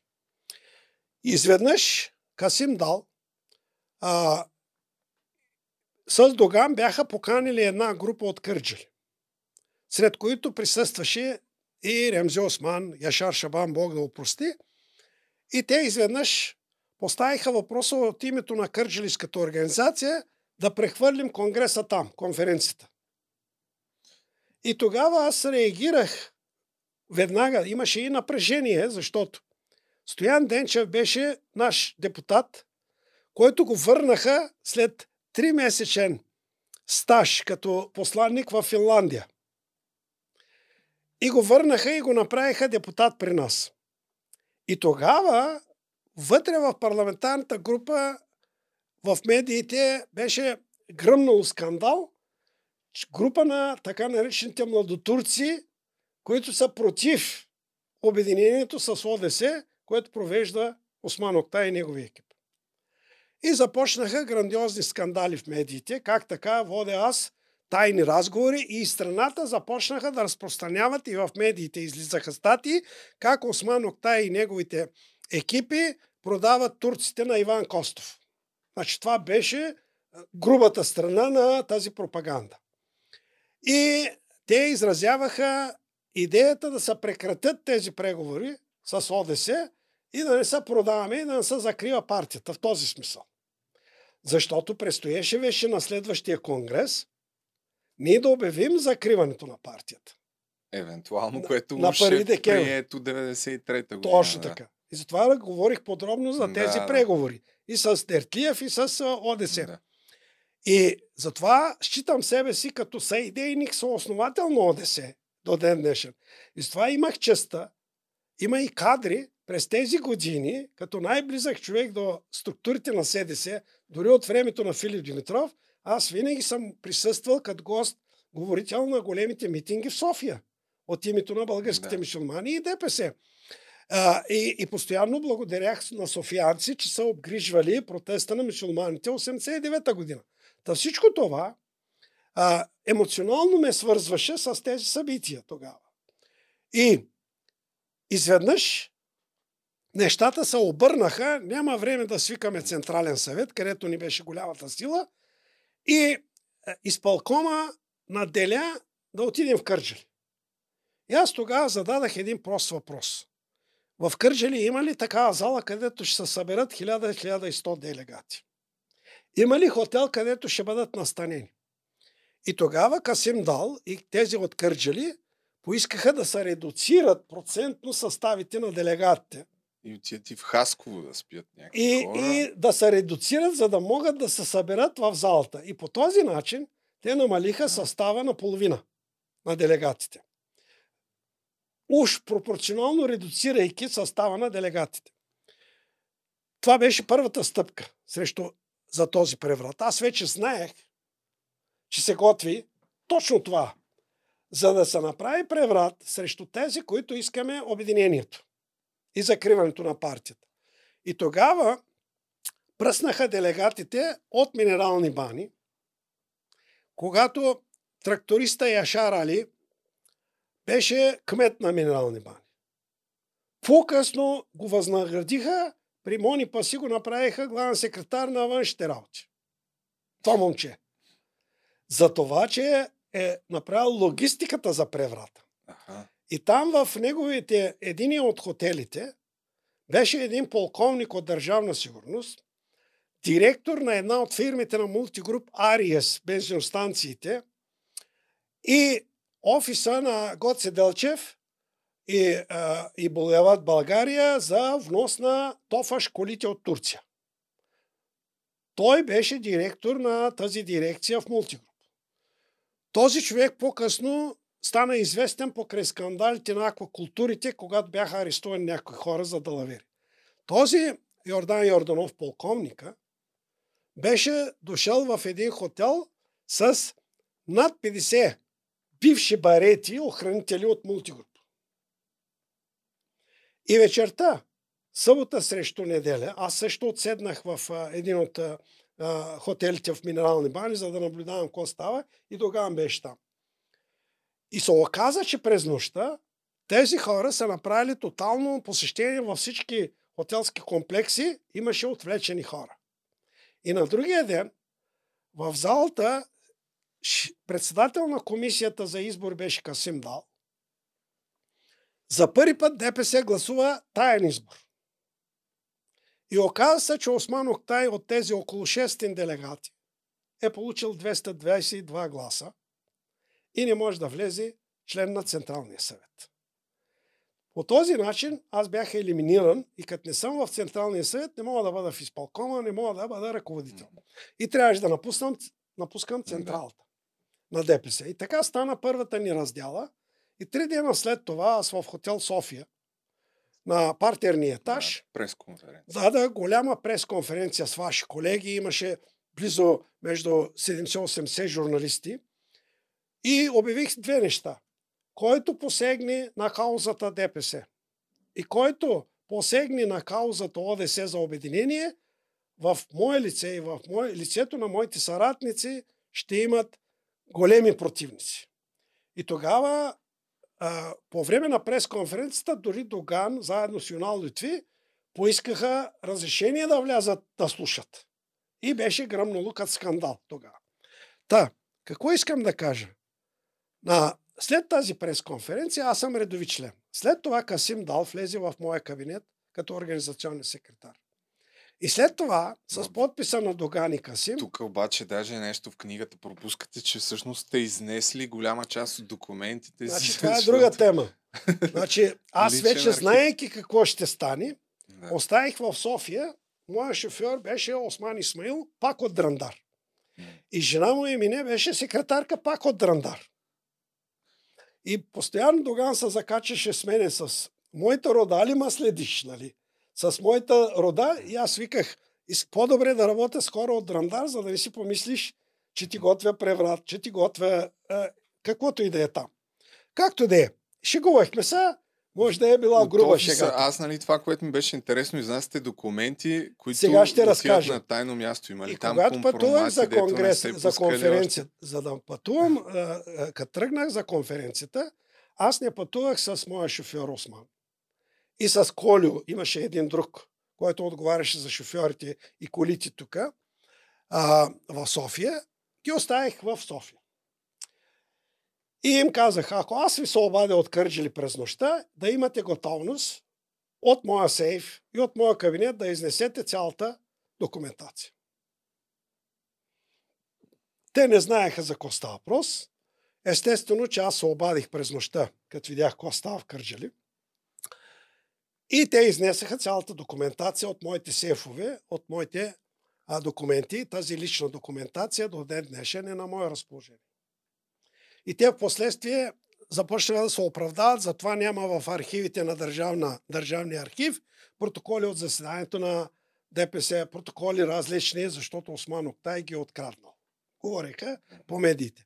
Та, след Конгреса, на другия ден, аз пристигам в София, влизайки в София, Доган е пристигнал преди мен и ме кани в кабинета си. Да се видим за последно. И минавайки, аз видях, че с неговия подпис, с неговия печат са запечатали целият етаж, който разполагах аз. Обаче те не знаят, че е изнесена документацията. Всичко там. И тогава той ме покани да му бъда началник кабинет. И че се извинява за всичко това, което е станало. Че не е за... Че- че всичко не е е станало, че не е знаел всичко това.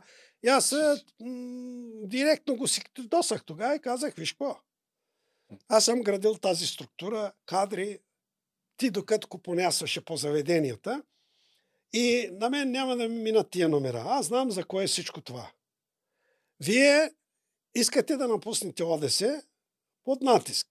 И аз разбрах за какво става въпрос. Но не закачайте ви към моите хора из страната, нашите хора, сериозните, избрани по устав, конференции, общински, областни и така нататък, защото ще имате проблеми.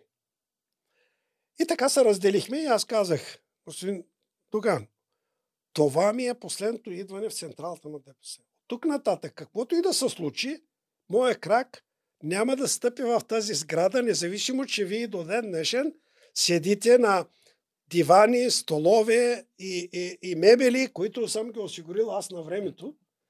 И съм ви подарил тази централа на Стамбулийски. А, а, а, нали.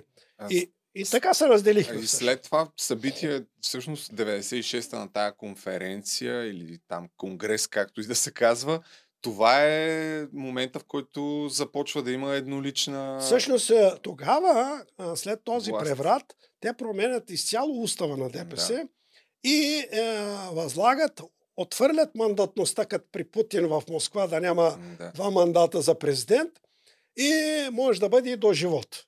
Председател на партията и тогава елиминират абсолютно всички правомощия на колективните органи и че Доган еднолично може да те сваля от власт и да те назначава. И по този начин започва ерата на едноличното управление на Движението за права и свободи и по-късно той елиминира по реда си всички, включително Касим Дал, който му беше съучастник. Който тогава му е И та мисълта ми е тогава, първото нещо, което направиха около тези събития, около 10 януари, нападението на парламента, а, и е, аз съм вече редови народен представител и съм участвал на разговорите и срещите около 10 на януари, заедно с Иван Костов и много други хора от а, СДС. Само И- да пусна кадри от 10 януари. Това е за тия от вас, които не знаят, 97 година. Штурма на парламента, когато много хора нахуват буквално вътре дори. Ей, тук малко по-натам ще пуснем. Един от главните организатори на нападението върху парламента, а, хората, които бяха докарани, бяха с автобуси от Кремиковци на Илия Павлов. И чрез тези хора, един от хората, които координираха, беше и Рамадан Аталай. Сега известен енергетик и така нататък парламента. А, и затова винаги съм казвал, че той е кадър на мултигруп от Кремиковци. А, тогава е работил като снабдител в мултигруп а, в Кремиковци, не е. Та, всичко това а, се случи на 10 януари и на другия ден имах щастието по молба на Иван Костов да присъствам на вече не съм в ръководство на срещата в Дундуков между Доган, Иван Костов, Стефан Саов, Петър Стоянов още не е влязал в а, а, пълномощията си на 22 януари, по-късно влезе. И тогава се обсъждаше как да се преодолее ситуацията на 11 става това нещо. И решава да има погрома. концерт. И тогава а, а, а, казах, нека да организират СДС, те са царе на концертите, Васко Кръпката и всички останали. И тогава хората като прииждат, прииждат и ако не ви фърлят камъни, качат се на сцената. Долу-горе това беше сценария, грубо го изразявам. Тук ще ви попитам да разкажете от тая нощ на 10 януари, защото в книгата има някаква случка как сте седели вътре в една стая с а, Иван Костов, а, кой още беше, забравих и до вас паднал камък. А, има тук кадри как изкарват някои от депутатите, но вие разказвате и всъщност някои от хората, които са били противници на БСП, на крилото в БСП, което прави преврата срещу Луканов, а именно хората около Георги Парванов. Сега, до, до тук говорихме за ДПС, нали така? Ами да, то те Така. просто са много нещата. И аз- след и тези аз- маршове от НДК до центъра и в последствие, когато тръгнаха през срочните избори подготовката, Доган и компания напуснаха ОДС и направиха Обединение за национално спасение. А, и това е Кои много влязаха важен в момент, да. Обединение за национално спасение за следващите избори 97 година? Луджев, а, Венци Димитров, а, Арлин Антонов, Каракачанов, Зелената партия. Ето, Той е. е първия кмет на София и секретар на Обединението стана Стоян Денчев. И, И патрон е Симеон патрон става Симеон. И този плакат го има в архивите и в Велико, в Велико Търново, в присъствието на Симеон Саско Богоцки, те обявиха старта на кампанията и тогава ДПС взима, въпреки обединението, най-малко мандати. Аз обаче като втори в листа след Луджия Бургас, също станах депутат. И с това приключвам е, напускането на ДПС и опита с това напускане Иван Костов да не може да вземе повече от 120 мандата, за да може мафията с Ахмед да яхне управлението на Костов. Това беше всъщност генералната линия. Аз тук, някъде мисля да ви спра, защото по принцип идеята ми, нали, затова казах да дойдете втори път, за да втория път, е, евентуално, разбира се, ако искате, да стартираме този разговор, защото с Обединението за национално спасение, което е 97 година, ето това са партиите, пак да ги покажем, които а, правят всичко възможно тогава СДС да не спечели изборите, но в крайна сметка спечели, И но всъщност продължава историята Всъщност, 2001 година. това, което споменахме, че бях поканен в а, Правец при Мирчо Сиганна, където Да. присъстваше Желев, Венци Да. Димитров и, и, и това, което разказвам при Венета. Венета ли беше момичето? Да, точно така. Така. А, а, за тази среща, те искаха да ме натоварят, като много близък в СДС, да, да направят фонд и със старт 100 000 долара, да купуваме депутати и да се разцепи групата на СДС и по този начин да свалим Иван Косов от власт.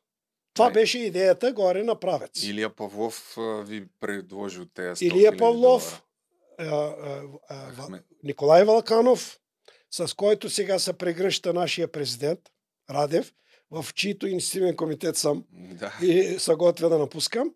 И, а, а, а, и Желев и Венци Димитров бяха горе в а, тази резиденция правец Шат. и тамадана Софрата Да, с момичета беше Мирчо. Циганна. Те там танцуваха. Не е долу Ага, в, в а, нощния клуб в Ботев. в Ботевград. То, то стана по-късно. А, Желю Желев и той там до голите момичета. Те добре ли бяха облечени или по монокини или как бяха нещата? Момичета ли? Да. Момичета там бяха с едни... Не ми е приятно да говоря, танцорки.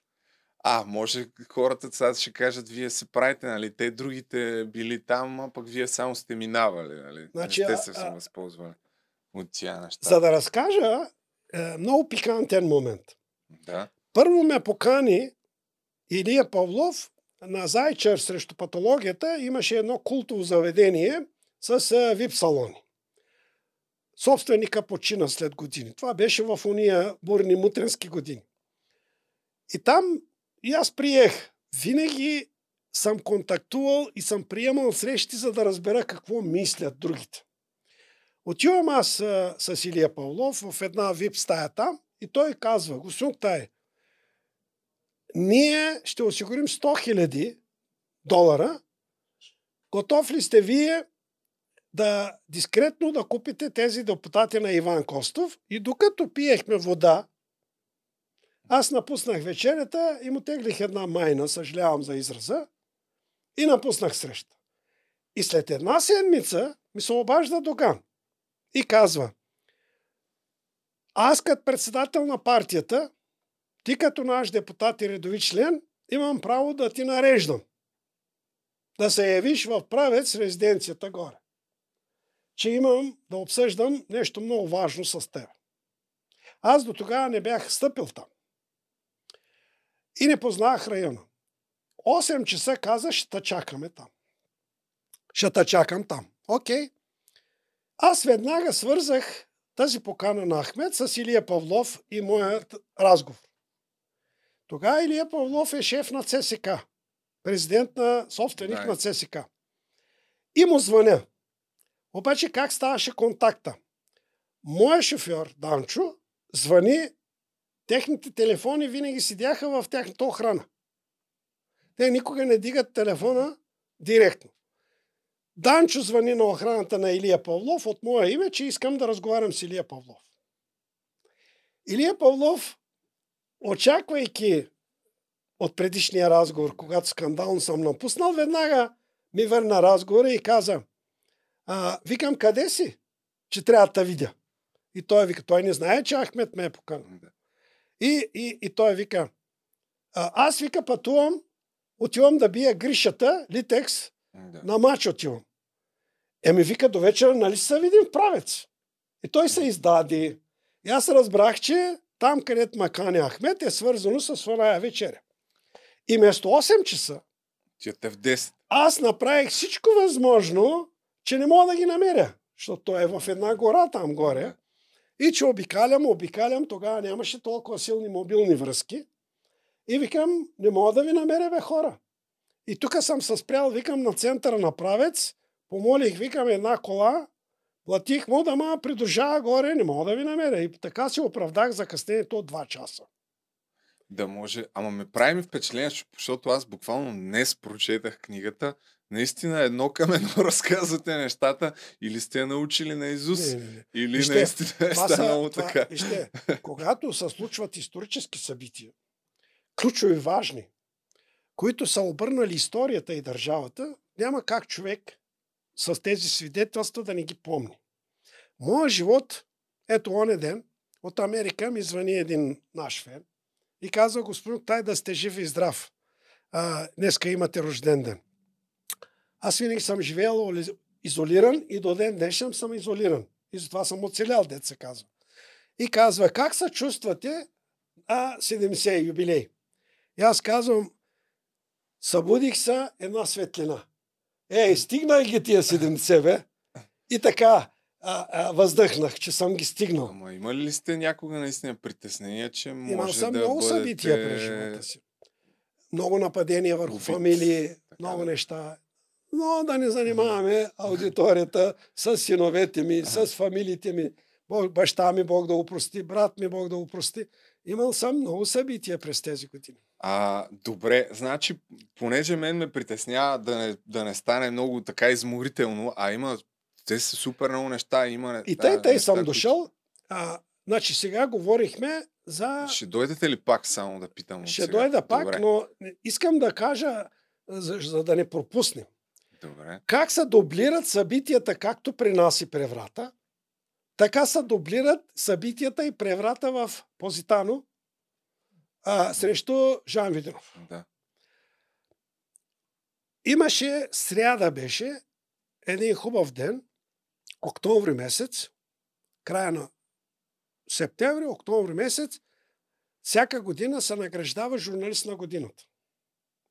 И пак в хотел София се организира в залата, ресторанта първи етаж, вечер на заграждаване на журналист на годината. И аз бях поканен и бях там. За първи път, след поредица от телефонни разговори с Луканов, аз никога не съм се срещал с него на живо. Никога. Обаждал ми се е по телефона. Той. Аз не съм го търсил никога. Какъв съм аз, че да го търся? Като министър-председател и така нататък.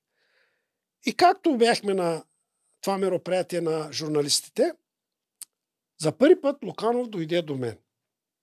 Коя година е това? Това става 96-та година. И когато той имаше напрежение около Top Energy, мултигруп и ред други неща, но аз съм много далеч от тия неща. И аз, той като дойде при мен, знаех за това напрежение с Илия Павлов в Москва, Топ Energy и другите неща, мултигруп. Излизаха в медиите. Не съм в течение на тези събития. И тогава той дойде и каза, господин това много ми е приятно. Колко години, вика, съзнаем задочно, но никога не сме се виждали на четири очи да си поговорим. Много бих искал, вика, до края на седмицата или до неделя да направим една среща с вас. И аз казах, «А, винаги, господин министър-председател, аз винаги, дори и сега да срещна Иван Костов, се казвам, господин министър-председател. Такава е протокол. Така съм възпитан. И казах, когато кажете, господин министър-председател, и той вика, добре, аз ще видя как ще го организираме. И петък сутринта съобщиха от, при откриването на сесията на парламента, от трибуната на парламента, че Луганов току-що е убит а, на латинка. И така не можа да се състои тази среща. Защо разказвам това нещо? Сега ще се върна само с две изречения назад. Как контактувах, комуникирах и с Илия Павлов, и с Васил Бошковци, и с много други хора от ендърграуна. Те са ма канили дори на техни купони на Г13 в Хавана клуб ли се водеше пак, пак Радисън Хотел София и хората като Владо Грашновци, Ангел Парвановци, Борислав Дионисевци, има много снимкови материали, спомени от тези контакти. И тогава всеки, който имаше проблем по линията на мултигрупи Ахмет, от тяхната близост, винаги търсеха контакти с мен. За преодоляване на пречката Доган. Дали аз мога да съдействам, да бъде и по този начин аз получавах какви ги върши Илия Павлов с Ахмет, нали, в този смисъл. Това не значи, че съм им съдействал, но поне получавах информация. Виждал съм се с Карамански.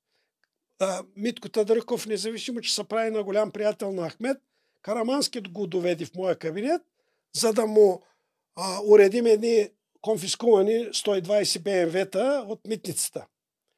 И така нататък, и така нататък. Та, всичко това ме натоварваше в тези контакти, аз не ги крия.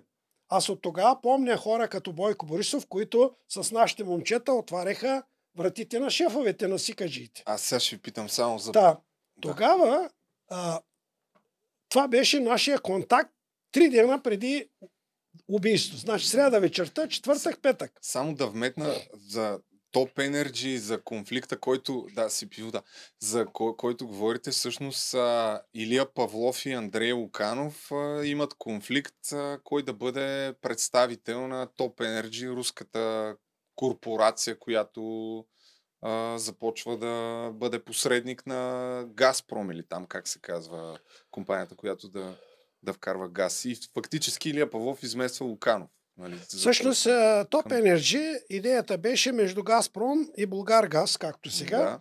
да се направи едно общо дружество за газовите проекти в България и Балканите. И това беше Топ Energy. И въпросът беше кой да контролира дейността на този Топ Energy. Дали частната корпорация на Мултигруп, Илия Павлов, или държавата, представлявана от Луканов. Това беше всъщност напрежението. А, и тогава това излизаше в медиите. Та, разговора ми беше и така получих информация от трибуната на парламента, съобщиха, че Луканов е убит. След това последва, както разказахме за падането на Филип Димитров, последва един друг скандал. Един Начев беше министър на вътрешните работи на БСП и кабинета на Жан Виденов. Той се самоуби от Карнобат. А, този човек а, беше министър на вътрешните работи и отива на купон Само в да НДК разкажете, точно така, направо да Жени Калканджиева и другите. Да. Ето, нека да го видим и го хваща Севда Шишманова от БНТ. Точно така. И Шевда Шишманова отива на... Ето, това става март месец 96-та година. Май. Май месец, да.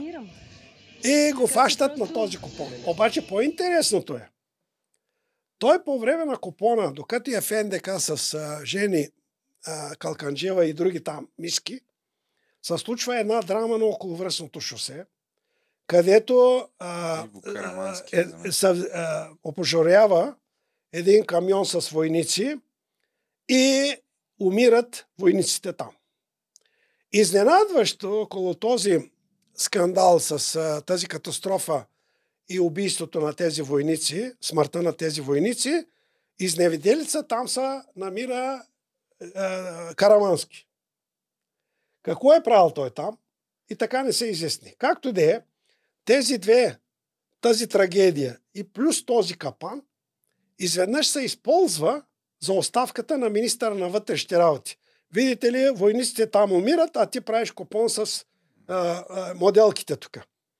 И беше принуден да си подаде оставката. Защо е важен, а, важни тия две събития? И тогава, когато той си подаде оставката, много бли, винаги съм бил тогава близък с а, а, Красимир Премянов. Красимир Премянов, когато спечелиха изборите, дойде при мен и се оплакваше, че Жан Видинов изпълкома го предлагат за шеф на парламентарната група, а парламентарната група го бламира.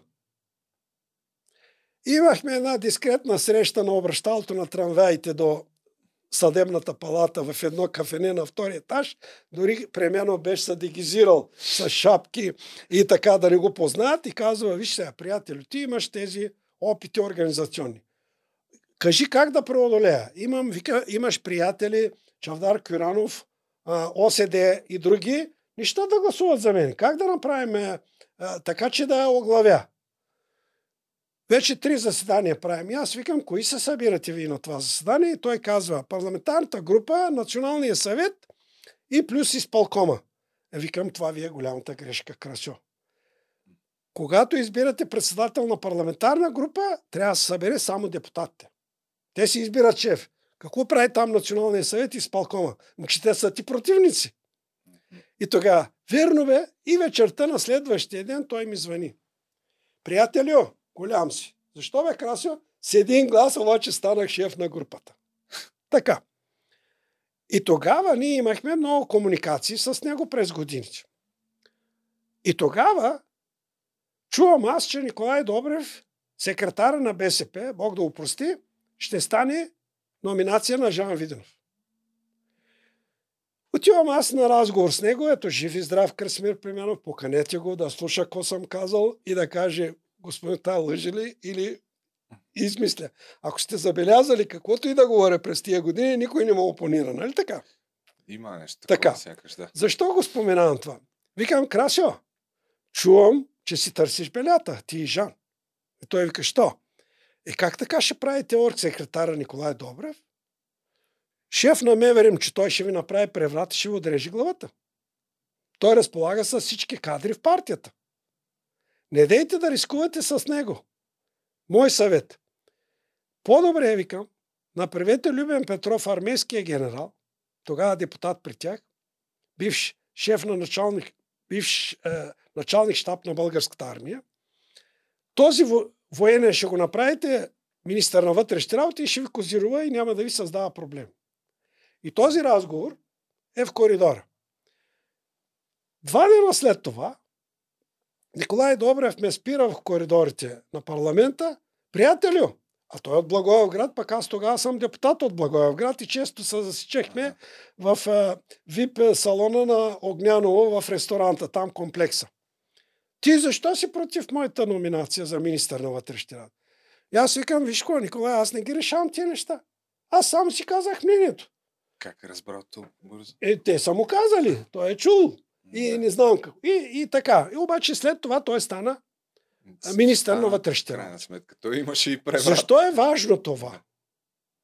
Кой е бащата на Николай Добрев и на сега неговия наследник Кирил Добрев?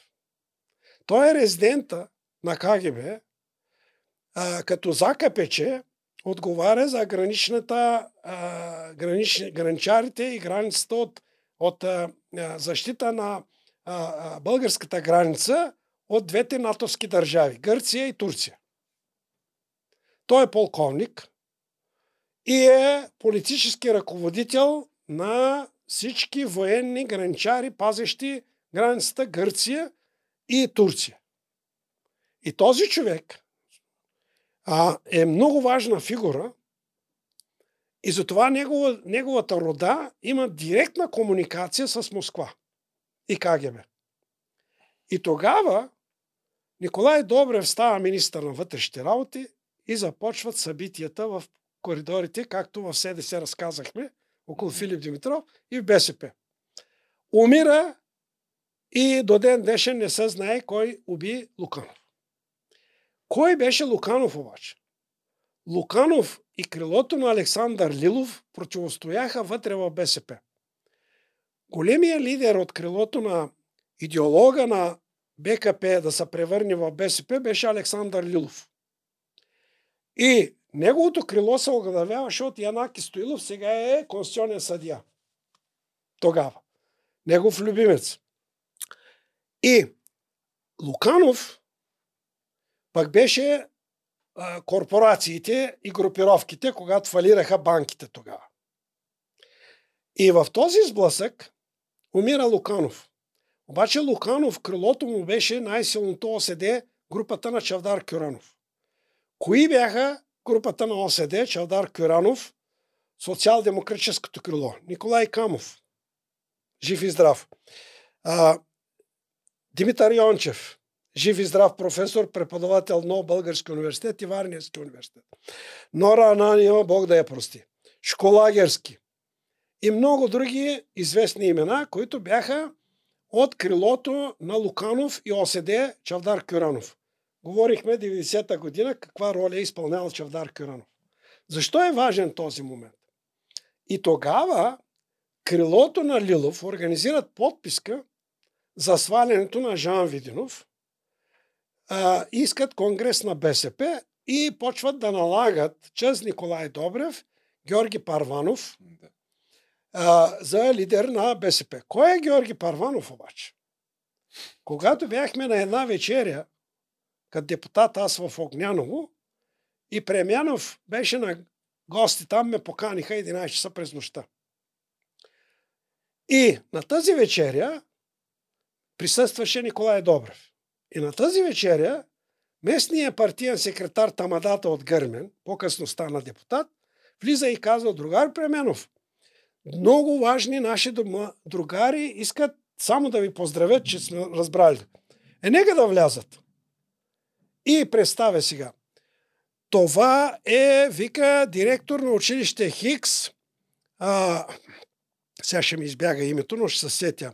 По-късно стана вице-премьер при... И сега е фактор. Кмет на Благоевград стана. А, и се чуваме и сега. И а, вика, той ще стане общински председател на Благоевград. И другия вика, това е Георги Парванов. Това е нашия депутат от Кърджили. И тогава скочи а, Паскалев, Костадин Паскалев. И тогава скочи а, Премянов и казва, Другари Парванов не можа да ви познае, светят ми очите, депутат, нали, с един глас станал и скочи. И тогава аз за първи път виждам кой е Георги Парванов. Обаче, защо той е станал депутат, обаче не от квотата на БСП.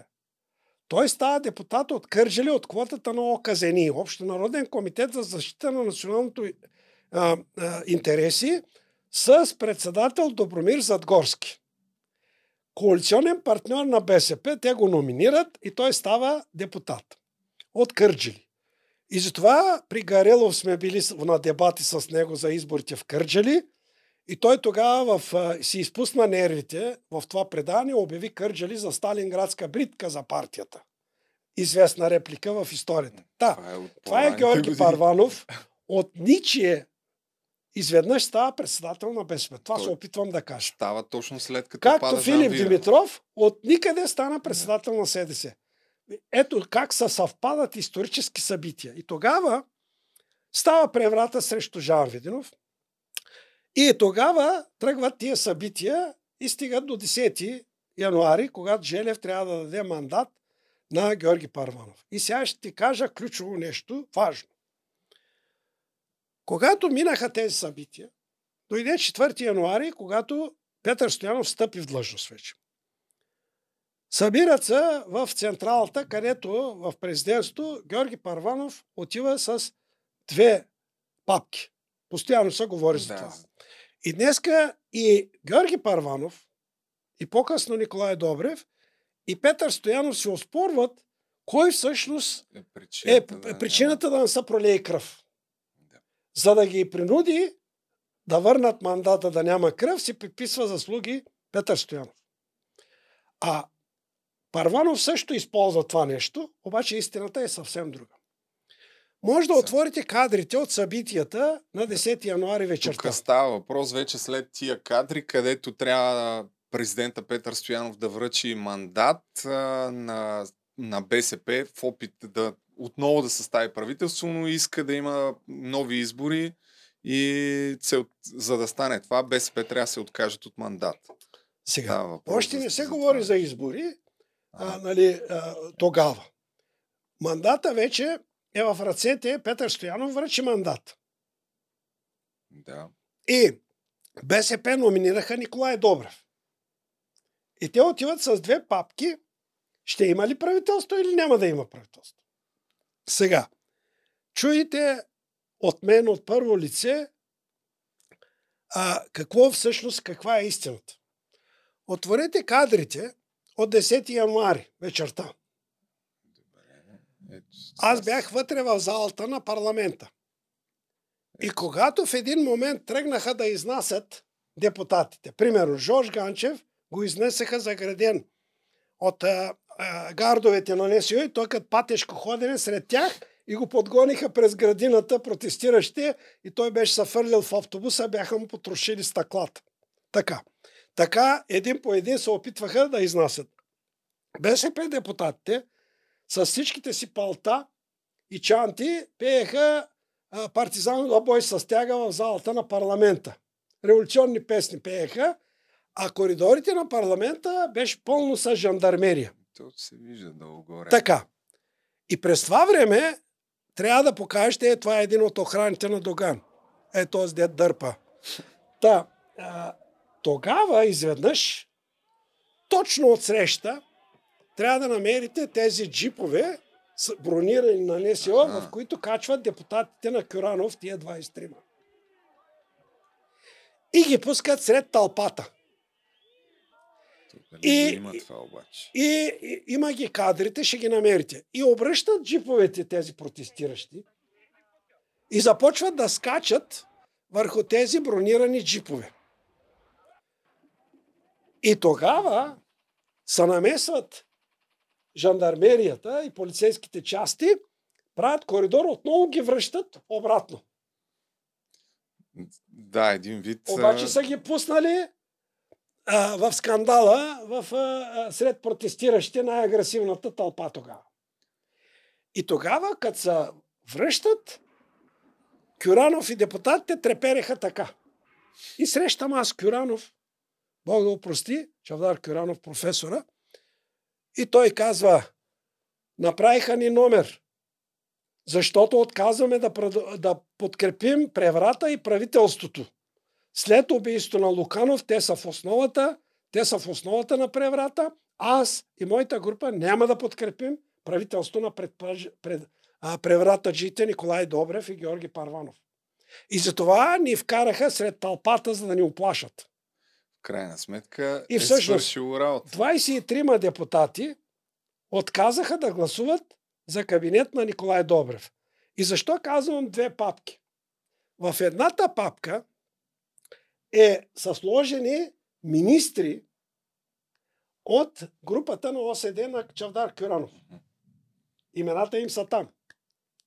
И до последно натиска Чавдар Кюранов и неговите депутати да му окажат натиск и тези бъдещи министри да му окажат, сред които и Николай Камов, да му окажат натиск той да се съгласи да подкрепи правителството на Николай Добрев. И той тогава казва, Йок, няма да ви подкрепя. И тогава се принуждава Николай Добрев и Парванов да върнат папката. А не защото Да президента, моя президент Петър Стоянов, който и аз имам отношение да стане президент, да лъжи до ден днешен в медиите, че той бил ги принудил да върнат мандат. Общо Знаете взето, приказката. Комунист власт взема, Да. без кръв не дава. не не са връща. били загрижени, особено да Така няма... че това, това е истината и всъщност след това вече започва а, подготовката за пресрочни избори. И, И- тогава ДПС напуска ОДС, тогава правят ОНС, за което говорихме. Ами това вече Та, да е по видяхте, че по-подробен така разговор, както при нас се случиха събитията до Кърджали превратите, така се случиха по един и същи Но сценарии превратите и в и Позитано. доказателството максимално просто казано е, че ДПС е било проект на държавна сигурност, е, че все а, решенията, които взимат, са в подкрепа на комунистическата партия. Аз Значи така модела Доган до ден днешен има две функции. Модела Доган е комунистите да не им се търси отговорност за извършените престъпления. И както при смяната на имената, така и след 1944 година. Това е първата функция. Второ, да бъде главна патерица политическа за изчистването на образа на БСП. И да не носят отговорност за престъпленията. Това е първо. Второ, зад фалшивото клише, че Доган е гарант за етническия мир, застана зад него цялата мафия. Не пипайте Доган, защото ще има етническо напрежение и гражданска война. И сега съм бесен, че президента, в чието инициативен комитет а, влязах сега и съм принуден да напусна днеска. Защо? Защото оня ден по време на консултациите, когато имаше конфликти и тревожност, че ДПС организират над 100 000 подписка срещу него, че е заплаха за етническия мир, когато нарече Карадай за родината на Ватани скандалите, помните? Да. И тогава той с притеснение ме покани на среща да сподели би ли имало напрежение от страна на мусулманите в България против него и аз му казах, че няма такова нещо. Това е а, а, употреба от страна на, а, на ДПС номенклатурата. Така че съм го успокоил тогава. Обаче оня ден каква ми беше изненада? Николай Валканов, за който говорим като финансов гуру на хидроинженера Доган, изведнъж е на среща с президента Радев. Нали ще отвоюваме държавата от мафията? Какво прави на частния купон, купон на този човек, наследник на мултигруп? След това, на консултациите с Карадай, казва следното. Вие сте гаранти за етническия мир. Какъв етнически мир? Днеска. Няма. За няма какво са на тези- ред. за Да. тези, тези гафове от страна на президента. И затова, а, когато а, говорим за тези неща, гаранти за етническия мир в България са посланията на Левски, още от историческото време след около освобождението. Така че а, толерантността а, в България на етническите групи а, и мусулмани, християни и така нататък, религиозните общности е историческа толерантност. Независимо колко се политизират, ето гледахме оня ден в цирковете на ВМРО. Дават 300 милиона за канала на Ахмед Тецварна с и гласа на Каракачанов, коалиционния партньор. А сега пред ЦИК е, е, срещу секциите ще ли да протестират и правят циркове там в ЦИК. Те винаги използват етническата карта като скачени съдове. А, ами добре, значи всъщност най-големия възход, на който е благодарение на Доган на мафията, вече става с идването на царя. Това евентуално при втора среща ми се иска да, да поговорим, защото е свързан и с а, И вашия да скандал спомена, с Доган. Само да спомена. Как? Този Така. преврат, който не можаха да направят на Иван Костов, от тая вечеря там правец, Да, 27 направиха на царя. Направиха група на новото време. Нещата, виждате ли как се повтарят в историята? И ваши колеги викат, господин Тай, вие Нострадамус ли сте, как познавате? Ами че те други номера не знаят. Аз им знам всичките номера. Кое как правят. И всъщност, подготовката за идване на царя, за който ще говорим, беше от 97 година. Точно така, за това Когато движение. И Ахмед, Константин Тренчев и всички отидаха в Мадрид. Да. И след това Любен Гоцев каза, аз го долакарах. И Илия Павлов е на И в Илия парламента на встъпването вече в, на в длъжност Цялата на новото мафия беше правителство. Цялата И- мафия в Хилтън хотела, с, където е, е, гост беше Стоян Ганев, Бога го прости, организираше от името на групировките депутатите на НДСВ. Те нямаха партийни структури, нямаше кой да вкара цял, всички групировки, от, особено от клуб Възраждане, бизнес клуба, в парламента. Бизнес клуба, който е нещо като наследника на G13, който точно 2001 година е създаден. И а, тук ще ви дам една книга и аз след малко, но преди това чисто за любопитство нещо за Бойко Борисов да кажем. Има един запис, който ми прати Асен Генов, който казвате за първата си среща за Бойко Борисов. То много не се чува, но а, само така като встъпление, после ще ви дам да, да продължите. С официална генералска униформа, разхожда се с пурата и казва, господин Тай, много хора ме посъветваха да стартирам политически проект. Как да стане това, искам да чуя и ваше мнение. Да, с генералска униформа разхождаше се с пура. Много хора ме посъветваха да стартирам политически проект. Как да стане това? Пита и Всъщност, Ва- а, так- а, а, първо, първото ми нападение срещу Бойко Борисов беше около нашия разрив с Доган 2001 година, когато го направиха главен секретар. Когато вече аз бях си фърлил оставката, че Ахмед, Илия Павлов и царя правят правителство на мафията. Така. Бях си хвърлил оставката като зам председател на ДПС и член на изпълкома.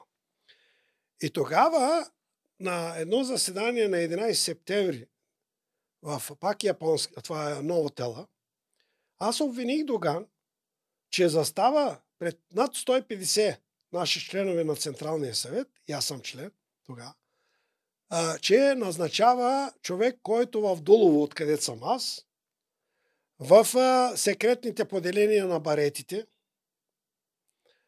които пребиваха, смазваха опашките на хората, които тръгваха на екскурзия в Турция. Прословутата голяма екскурзия. Хората денонощно стояха на опашки пред банки, пред общини, за да си уредат паспорти, документи след а, отварянето на границата. И вечер в тъмните части пристигаха тези с шлемове а, качулати и дърпаха хора от, от опашките и ги смазваха от бой пред хората. Един от тях беше Бойко Борисов. Като човек, каратист, самбист, не го знам Да. какъв е, е участвал в тези барети, Той в, от, в, а, в тези групи, а не това, което казва той. Да, бил съм там, да, в обаче пазехме интервю, сламата. Да, точно така. Има, Така. има Но откъде ги знам обаче тези неща? 91 година, когато направихме кабинета Филип Димитров, Йордан Соколов и като стана министър на вътрешните работи, аз лично от него и от Филип Димитров поисках две неща. И сега ще ви кажа нещо много интересно, има а, отношение към актуалната ситуация. Двамата шефове на РДВР тогава, Силистра и Разград, да ги посоча аз. Да ги номинирам. И те се съгласиха. И знаете ли кого номинирах за шеф на РДВР Разград? Генерал Атанасов, сегашния генерал. Аха, да. Беше прокурорчев изперих, фана го за ръчичка и го направих шеф на РДВР Разград. Освен, че стана шеф на РДВР Разград, Натоварихме го с отговорността той да координира дейността на всички директори на РДВР-та през Русия до Варна. А в Силистра назначихме майор Тишев за шеф на РДВР. И защо е интересен този епизод? Както ме питахте дали съм бил агент на турските служби Да. от тези срещи, сега да не ме питате какво съм правил с тези шефове на полицейските служби. Натоварих ги с отговорността от архивите на МВР да получа достатъчно информация какво се е случвало по време на смяна на имената и около тези ексцеси и убийства около а, а, Северична България, големите протести, майски събития. Нали ме разбрахте? Да, да, да. Така Значи че- Там ги знаете тия. И оттам, и покрай моето депутатстване в Бургас, разбирам как е бил командирован Богомил Бонев. Той зато има напада и днеска в медиите. Когато е командирован в Айтос, той е отговорен за смъртта на едно младо момче по време на разпитите. Счупен му е, е черепа. Аз имам документи, като отговори от Иван Костов, като министър-председател, за неговата роля около тези събития. Вижте, а, с много неща съм се занимавал, наистина. И затова длъжник съм пред това младо поколение за промяна да говоря как бяха излъгани и как и днеска сме една превзета държава. И да се върна на Бойко Борисов. Тогава аз реагирах и излезе в медиите. Как съм реагирал срещу него за събитията в Долово и Северична България. И че как съм казал, че човек от групировките на СИК участвал в много убийства, участвал в много рекети. Е главен секретар. И това неизлещо излезе в медиите. И тогава едни сериозни хора, както винаги се е случвало, дойдоха при мен и казаха, господин Тая, ти не го познаваш това момче. Баше ние го знаем. Това са хора, които са първични рефлекси. При такова нападение те не мислят, те действат. Пазете си гърба, не го закачайте. Това са опасни хора. И това беше първото ми предупреждение. Минаха години. Един ден семейен приятел ми е Вежди Рашидов тогава. Много бяхме близки. Почти месеца, два-три пъти правихме семейно събиране, деца вика. Приятелю, след ареста, Бойко Борисов нали, го арестува за едни шамари на полицаи пред общината, когато Да, беше да, съветник Вежди Рашидов. И тогава той обвиняваше Бойко Борисов, главният секретар, че по нарежда на Ахмед Доган е го арестувал. Вежди беше три дена в ареста, освен мене никой не се занимаваше с него тогава. И тогава, като излезе от ареста, и изведнъж, не знам защо, между Ахмед и Бойко Борисов нещо се развали до слука. И тогава Бойко стана много близък приятел с Вежди Рашидов и за да му се извини и го каза в медиите. Направи грешка, че послушах Доган да те арестувам приятеля и, ти подари, и му подари един пистолет. Това го има в медиите. Има го в медиите. Значи няма нещо, което да ви разказвам, да съм си го измислил и да не се намери. И тогава Вежди Рашидов парадираше в публичното пространство, че Бойко не е виновен, той е голям пич и, и така. И почна да ми досажда Вежди Рашидов. Приятелю, Бойко иска среща с теб. Молят се, обещал съм му, трябва да те водя при него. Абе, викам, каква работа имам аз с този човек? Не, молят се. А пък а, тогава аз съм никой. Да, вече не Аз вече в ДПС. съм независим депутат от ДПС и така нататък. Вече съм никой. Не, моля се, и аз се съгласих. Край на краща. Да. Викам, добре, дай да отида да видя какво мислят тия хора, какво искат. И тогава пристигам за първи път в Министерството на вътрешните работи и двама парадни облечени лейтенанти на вратата. И аз помислих, че някаква делегация чакат. И такова нещо съм видял в военното министерство, когато сбъркахме Сталийски кастана министър. Така парадни униформи ме съпроводиха до неговия кабинет. Чест ми правеха. Тогава ма, е, викам, а, не, не, не, влезте без регистрация. О, викам, моля се. Аз искам да съм регистриран тук. за да има следа. Да, да. Утре като го кажа, да не кажат колко пъти Да. Пеевски е ходил там, нали? При Цветанов. да. И отричат, нали? Обаче регистрираха ме и ма съпроводиха и влизам. Вежди седи на един такъв, едно такова кресло с а, лулата, една бутилка уиски, една бутилка водка и генерала. Влизам аз и козирува. Бойко Борисов. Бойко Борисов. Изцяло с парадна униформа. Дори а, а, това артефакта сабета е тук. С лампазите. С пурата. И се разхожда за първи път, виждам, генерал облечен по този начин, след като ги видях в залата, когато съвет за ненасилие правихме 90-та година за Велико събрание, което съм разказал в книгата пак. Сега. И тогава, вежди, ето, аз си изпълних, вика, ангажимента, докарах ти го, моя човек. Питай каквото ще питаш, приятел. И той тогава казва, господин Тай, сериозни хора ми препоръчаха. Имам намерение да стартирам политически проект. Ми препоръчаха да чуя и вашето мнение. На Да. вие ми говорите. Това още 2001 А той не обича да говори на вие. Не, не, това става някъде към 94-та година. Когато, преди да стане кмет. Аха. И Е, тогава, Не, не е ли като времето, когато е главен секретар? като главен секретар в кабинета на царя. Да, още. Значи 2001-2002. Не, не, не, по-късно, по-късните етапи, когато той тръгва да се готви, да си подава оставката, да се кандидатира за кмет.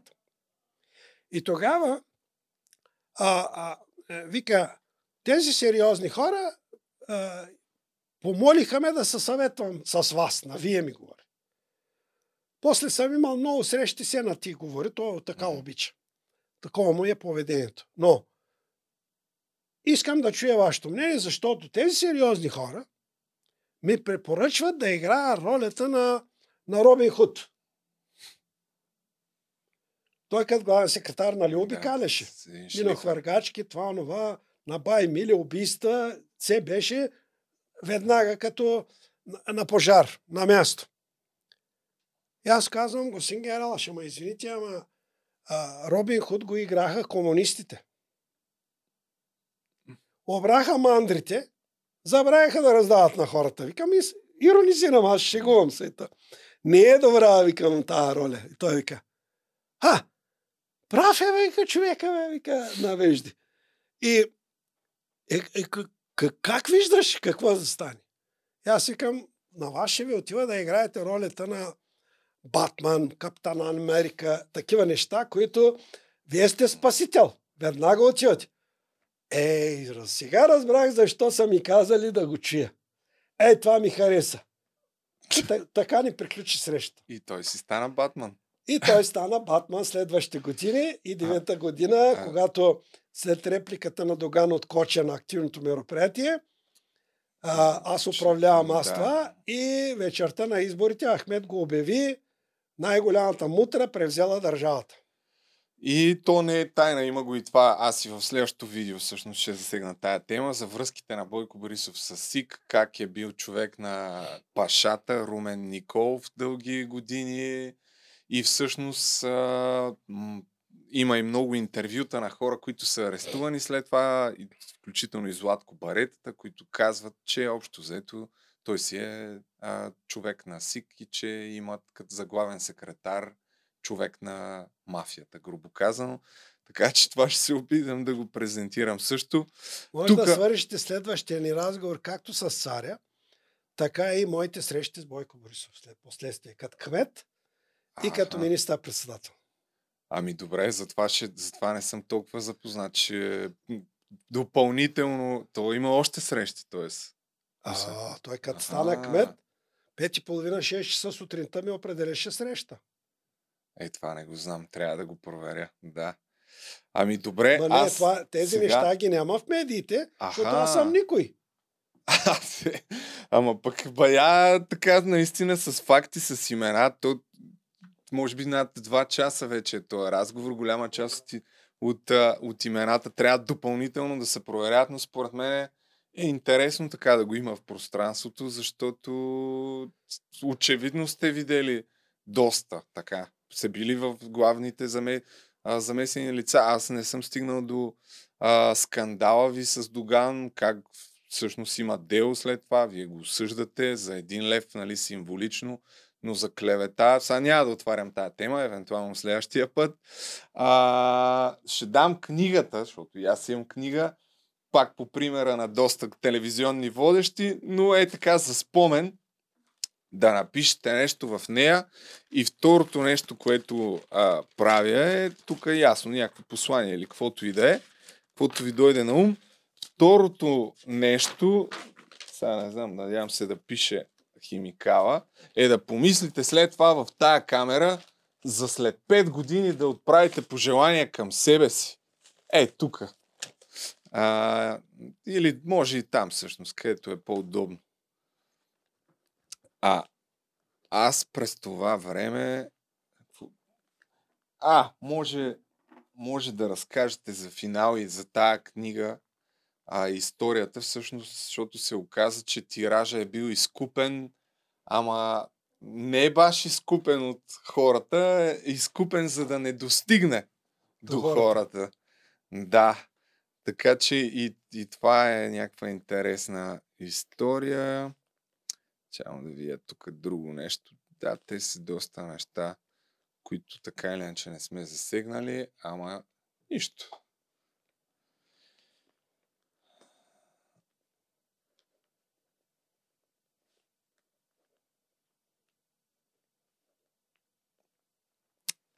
И в... ще завърша и с... Да, преди да стигнем до, до книгата, в крайна сметка а, каква е, тук казахте за отговорност на каква е вината, която? Чувствате ли вина за участието си в това? Много, много. Ще говорим и за това, ако трябва.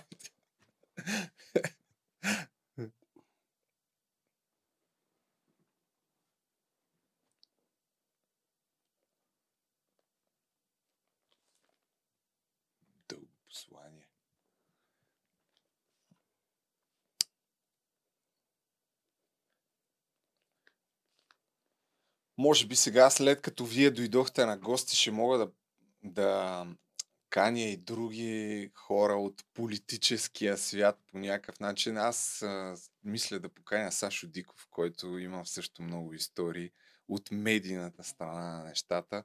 Аз съм работил там половин година, който също имаше юбилей 70 годишен август месец. Та, и даже сега се сетих, после може ли да ми услужите с неговия телефон, че аз му го нямам? Мога да го намеря, ама вие... Саш Да. Ще ти дам. Добре. Значи ще, ще използвам. ще използвам да му звънна. Да видим дали ще се съгласи да дойде. Защото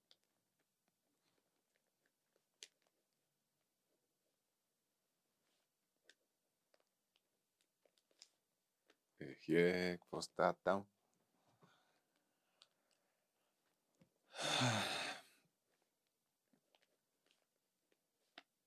Че да видим какво да пуснем.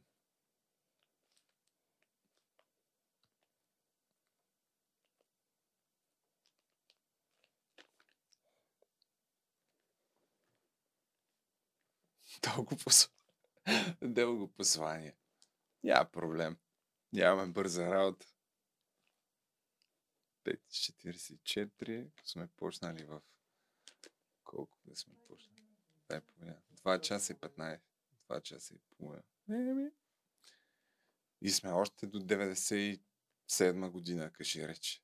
След това има още едно на Костов правителството, там с приватизацията. Да ти прочета ли си? Да, да, аз, да, прочете. За да си нати със себе си на стари години, не се отклонявай от своите принципи.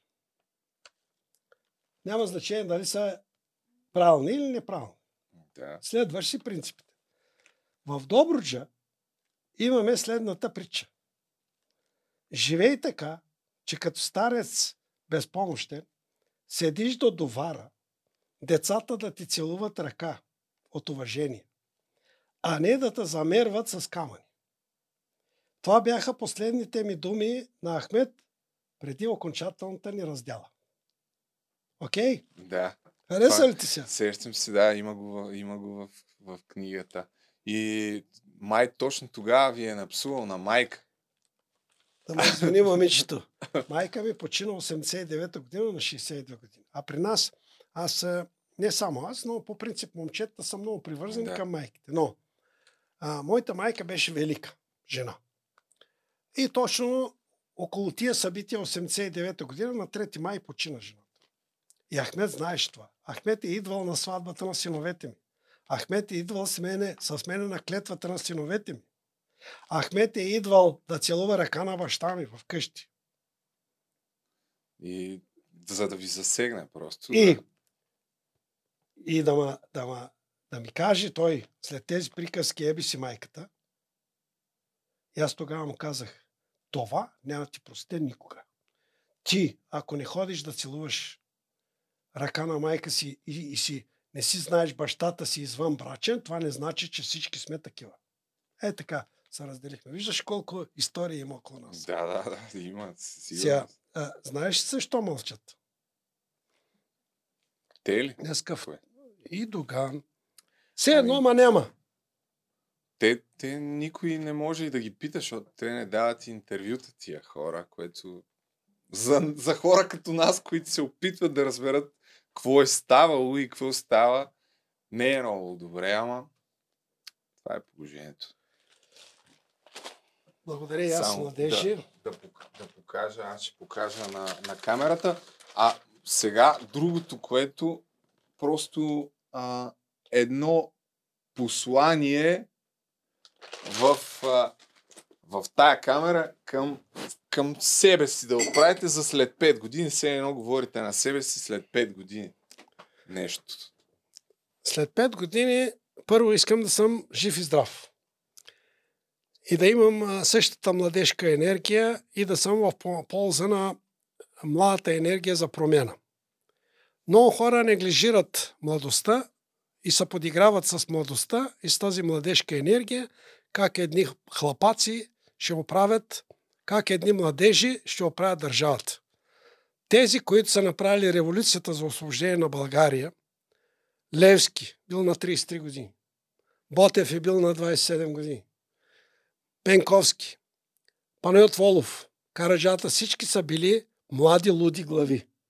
Обаче са променили и България и са изградили една държава. И не се разочаровайте, не разочаровайте младата енергия. Младата енергия е тази енергия, която ще отвоюва превзетата държава от България. И искам след 5 години да съм свидетел, че да се съкрати този период за а, се освободи България от превзетата държава, а не след 10 години. Супер, ами добре. И финално за сега, нали, защото втори път ще се виждам, за тая книга да разкажете защо и как е била изкупена, така че Значи Движението за права и свободи възложиха Бог да опрости на професор Татърла и Иван Палчев, бивш наш депутат от обкръжението на Доган, направиха няколко книги за ДПС. Историята на Доган и ДПС. И когато публикуваха книгите, нито Осман Октай, нито основателите на ДПС, все едно ги е нямало. Дори разни документални филми днеска показват и от всички кадри Осман Октай го няма. Не само аз, и много други хора, фактори в ДПС. Значи аз като говоря тези неща, не говоря само от мое. И днеска тези хора са актуални в регионите, като основатели на ДПС. Някои са на моята възраст, някои са починали и така нататък. Защо а, а, говоря за тези неща? А, всъщност, тогава моите съратници ме натиснаха ние да напишем истинската история на ДПС и как се провали каузата на ДПС. И аз им обещах, и затова в началото на книгата има една скучна част, където споменавам имената на много от тези хора в регионите. Ще дам един пример. Има един доктор Ахмед Фейм от две могили. Един от основателите, голям фактор на ДПС в Русенска област. Човека не вижда. човека направи няколко инсулта. От смърт се върна. Той е малко по-голям от мен. И ми се обажда по телефона. Внука ми вика, чети твоята книга и ти благодаря. Внуците ми видяха моето име в тази книга, господин Октай. Ето, аз оставам и ще знаят след смъртта ми моите внуци и хората в региона, че са някаква, някаква частица отношение имам за тези събития от 90-те години. Ето за това написах тази книга. И когато я написах тази книга, с моите свидетелски показания за младото поколение, защото винаги съм вярвал, че един ден промяната в България за отвоюването на държавата от задколисието, превзета държава, ще се извърши от младото необременено поколение. Кое е според мен е необремененото поколение? Тези, които не са минали нито през пионерска, нито през чавдарска, нито консумовска организация, тези хора са между 35-40 годишни, необременени от миналото, защото всички ние, включително и аз, сме били зомбирани с комунистическата и комсомолската идеология в това време, въпреки а, а, а, да сме разбирали за какво става въпрос. Нали? В този смисъл, превзетата държава, окупирана във всички сектори с тази конституция, дай Боже да мини без кръв. И затова, всъщност, написах тази книга след едно предаване при Милен Цветков в нова телевизия. На нощно предаване той беше изолиран, Бог да го прости. И казва, господин Хтай, защото говорих за тази младежка енергия и казвах, от тия 2 милиона, 1% млади хора да са върнат, образовани, подготвени в западните страни, видели са как се управляват тези държави, видели са какво правят тези техните връзници в съответните държави, ще променят България. 1% да се върнат, казвах, това са 20 000 души. 20 000 семейства. И той беше много провокативен, не че не, не искаше да вярва, но казваше го тая, вие вярвате ли в това? Викам, ако не вярвах, нямаш да имам тази енергия. И тогава в мене възникна идеята да напиша тази книга, за да може да разкаже на това младо поколение, което нищо не знае, как бяха излъгани техните родители, на чието рамене са били 90-те години по протестите. Коя година е това само?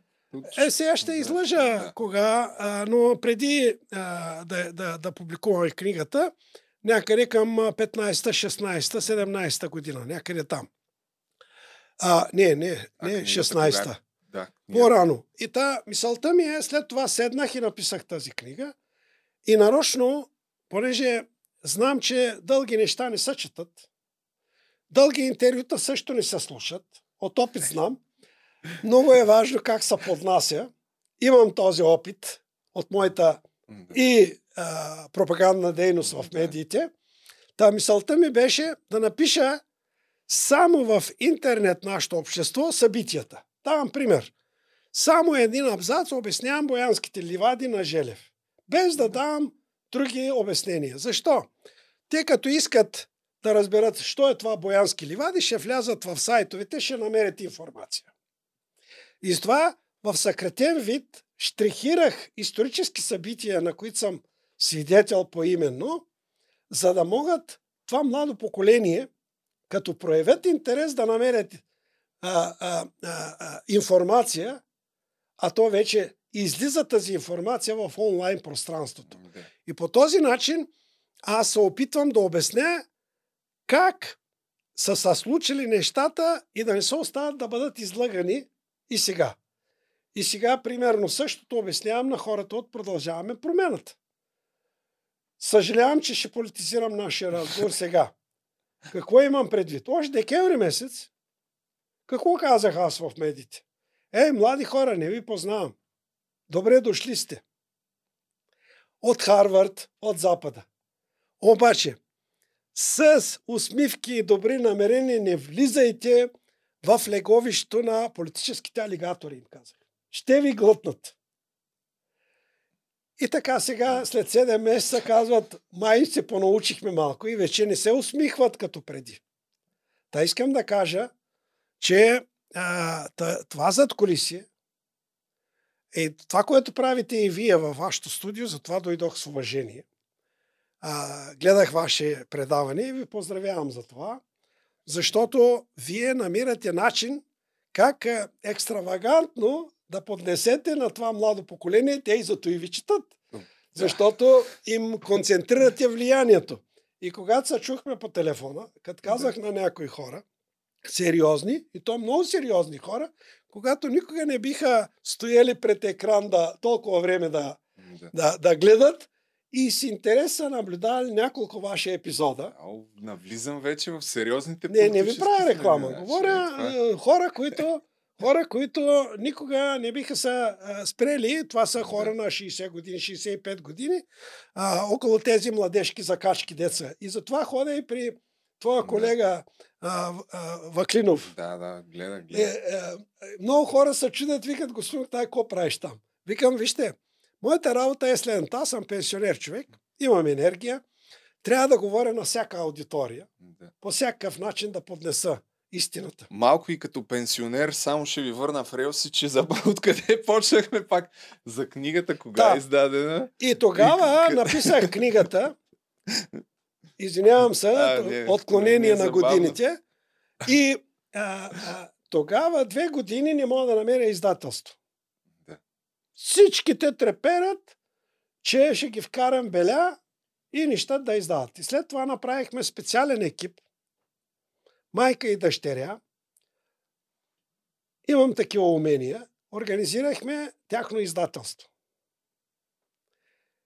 Излезе книгата по сценарий срещу коледните празници. Платих аз 3000 екземпляра.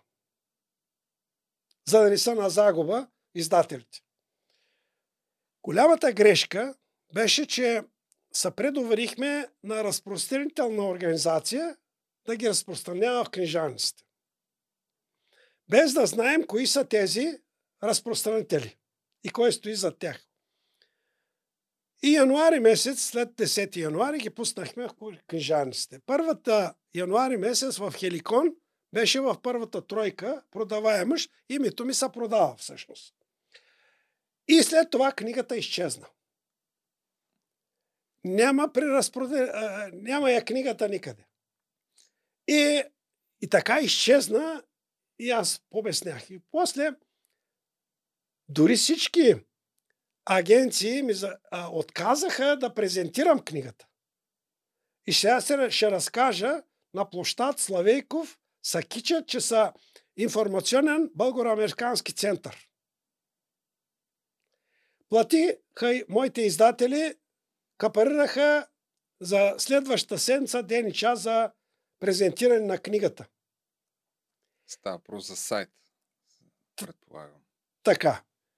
И тези хора а, а, а, не, е, не е свързано с площадство. Той е, се води българо-американски културно-информационен център някакъв. И тогава, ми, три дена преди презентацията ми се обажда една от майката на издател, жената, която издава, организира издаването и каза, господин Тай, отказват ни презентацията и, и, иска, и ни върнаха парите. Защо? Ами от Американското посолство са им оказали натиск да не се политизира прес-център. Пък аз познавам менталитета на Американското посолство, защото съм се срещал през годините с много американски дипломати дори съм бил на обяд с Лютю Местани и Кемал Юб в секретната резиденция в Бояна на ЦРУ на един обяд. С Родерик Мур, примерно. По-късно стана той посланник тук в България. Та, тогава знаех, че това е фалшива а, теза. И реших да проверя по мои канали, кои са тия в това, а, този център. И какво се оказа? В борда е, е Стоян Денчев, библиотекар. Те са навсякъде. И на Александър Невски в църквата, те са навсякъде. И тогава разбрах, че те са блокирали да презентирам. Отказаха ми от перото, от НДК. И тогава пуснахме книгата да излезе и изчезна.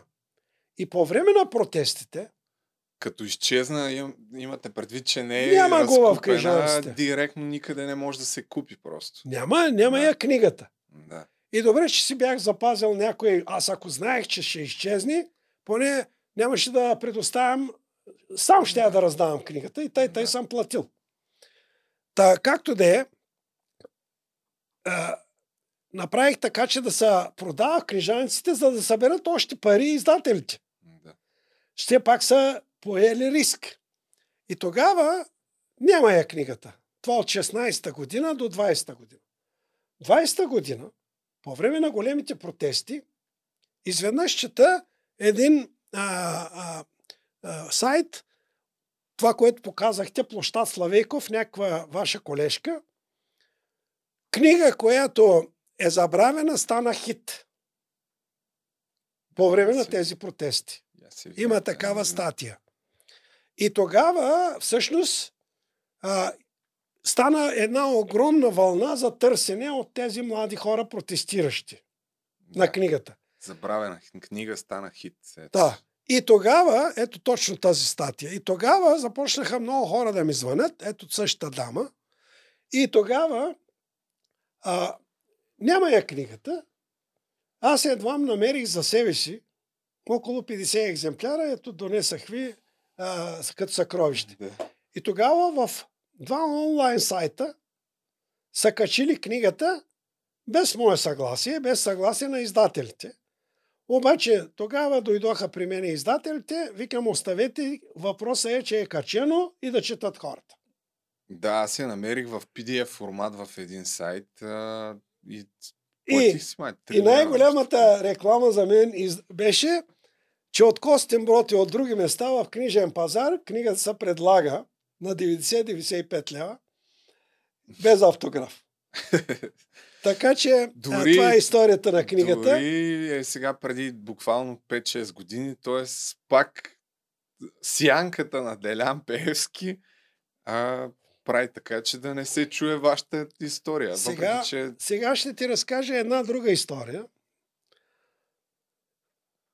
Преди 10 на години а, в моя офис на Стамбулийски а, дойде екип от документалисти. Малина Петрова. Може да сте чували за нея. не съм.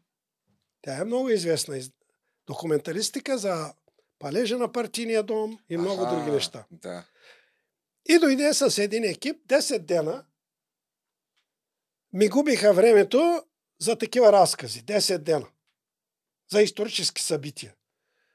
Съжалявам, че не съм дошъл с моите албуми и моите снимки. Следващия път, ако ми напомните, ще ви ги покажа тук за всичките герои, за които говорихме и днеска. И дадах им цели голяма част от моя архив да снимат. Не само снимките. И този филм не видя бял свят. Миналата есен Бенатова в TV1 прави анонс че за такъв документален филм на Малина Петрова и че ще покажат като анонс три части. Може да чукнете на нейното име и ще намерите за ДПС. И Бенатова Малина Петро. Я да видим. Не, не е това. М, ето, ето, я, е, ето го в е, едната част. А, аха, това. Ето, държавни ето тайни. първият епизод, ето го този. В а, а, А, да, да. Ето, Пелица. И тази а, певицата на на Пеевски на концерт. Или мачкат 12 Ето. години, Айде. които спират тока, не могат да спрат любовта към ДПС във вашите души. И това е първата част. След това има втора част. Има и трета част. И аз на тези хора им дадах истински автентични хора, които също да имат отношение в разказите си. Хасан Илан от Белица, Мехмед Ходжа от Кърджали и други от Кърджали, които са били дори хората в затворите и, и заедно с Ахмед. Ето това е следващия епизод. Да, това го гледах. И Бенатова прави анонс на тия три епизода и понеже не са ги публикували в националната телевизия, ще ги, пролетта ще се прожектират в киносалон. В а, а, някой от киносалоните. Обаче, защо го разказвам това? Изведнъж обаче виждам в а, този филм Касим Дал, виждам Корман. Исмаил, виждам други, за които говорих а, а, такива зловещи неща, не толкова за Корман. Сега, Осман Октай и Хасан Илан, автентични хора, като храсти седят в този документалистика. Да, аз гледах и Второстепенна тая втората роля. част. И, И тогава, и тогава аз побеснях пак, както за книгата. И тогава се свързах с ваши колеги и те ми предложиха от банкер. И сега ще ви го кажа. Цяла зима намерих сили и енергия, въпреки здравословните ми проблеми. Цяла зима направихме 51 епизода. 50. И за да ги направим гледаеми, направихме между 20 и 30 минути епизодите. Това, което в момента са на Дълбоката държава. 8. Да, да, да. И сега епизодите, 8 епизод, са качи миналия петък. Да, аз, аз съм ги гледал тия. А, така, сега, благодарен съм на този екип. Ето снимките Ето. на Ахмед с Петър Младенов, с а, Енал Бекир. Аз публикувам тези снимки, които ни излизаха в а, сайтовете, а, в този документален филм. Мгм. 51 епизода разказах едно към едно всяко историческо събитие, за които тук два часа Да. ви надух главата, деца вика. Е, тук това ще, Накратко. това ще се гледа повече. Аз имам самочувствието, че това ще се гледа повече. Не, не, аз не казвам нищо. Но да, всъщност това е една от тази поредица. Ето, от една миналия от причините петък, да искам да говоря А, с поре- вас, защото там, наистина по, доста неща. последната, последната Ето. поредица, ето тук съм на снимка с краля на Испания. Не съм бил негов агент. Те всички искаха среща с представител на турците. То даже се И кой, кой. Кой, кой Осман Октай? Нали в този смисъл? Та, аз съм си останал обикновен човек, здраво стъпил на земята и за разлика от Ахмет не ме замерват край довара и не ме защитават на Росенец и се обикалям като свободен човек и София и се радвам на уважението на голяма част от софиянци и това е най-хубавото нещо на един 70 годишен пенсионер. Дай Боже, дълги години, още следващите 10 години, да съм сакъла си деца вика. Ами добре, много благодаря за всичките разкази, истории и ще се радвам още веднъж в удобно за вас време да запишеме за по-нататъчните събития след 97 година, идването вече на НДСВ, ролята на ДПС и вече нали, последно събитията по-скорошните, които вече от страни, като наблюдател и анализатор. Които И от е- екипа, който направихме тия 51 епизода, е, миналия месец излязаха с предложение да продължим нещо да говорим. Да. И аз им казах, ако ще участвам в следващите епизоди, няма да говорим за миналото. Аз ви предлагам следното. Как след като знам кои и как превзеха държавата, окупираха 32 години, човек, който е видял и знае окупацията, аз искам да разкажа моите виждания за отвоюването на държавата, обратно, сектор по сектор. Защото само с спирането на капитана Андрея Окулата там, с поставеното лице Таки, няма да стане отвоюването на държавата. Това са неща, които изцяло трябва да се преструктура държавата. И първото нещо, което трябва да се направи, трябва да се закрие системата на МВР и да стартира на ново. Защото най-мощната задкулисна мафия в България е милиционерската мафия на превзетата държава. Ами, Да, като човек, който те първа почва все повече да се интересува от тия неща. Изглежда като хората на 10 Поименно до ден познавам генералите, да показахте снимките. в, и във Висшия съдебен съвет и къде ли не.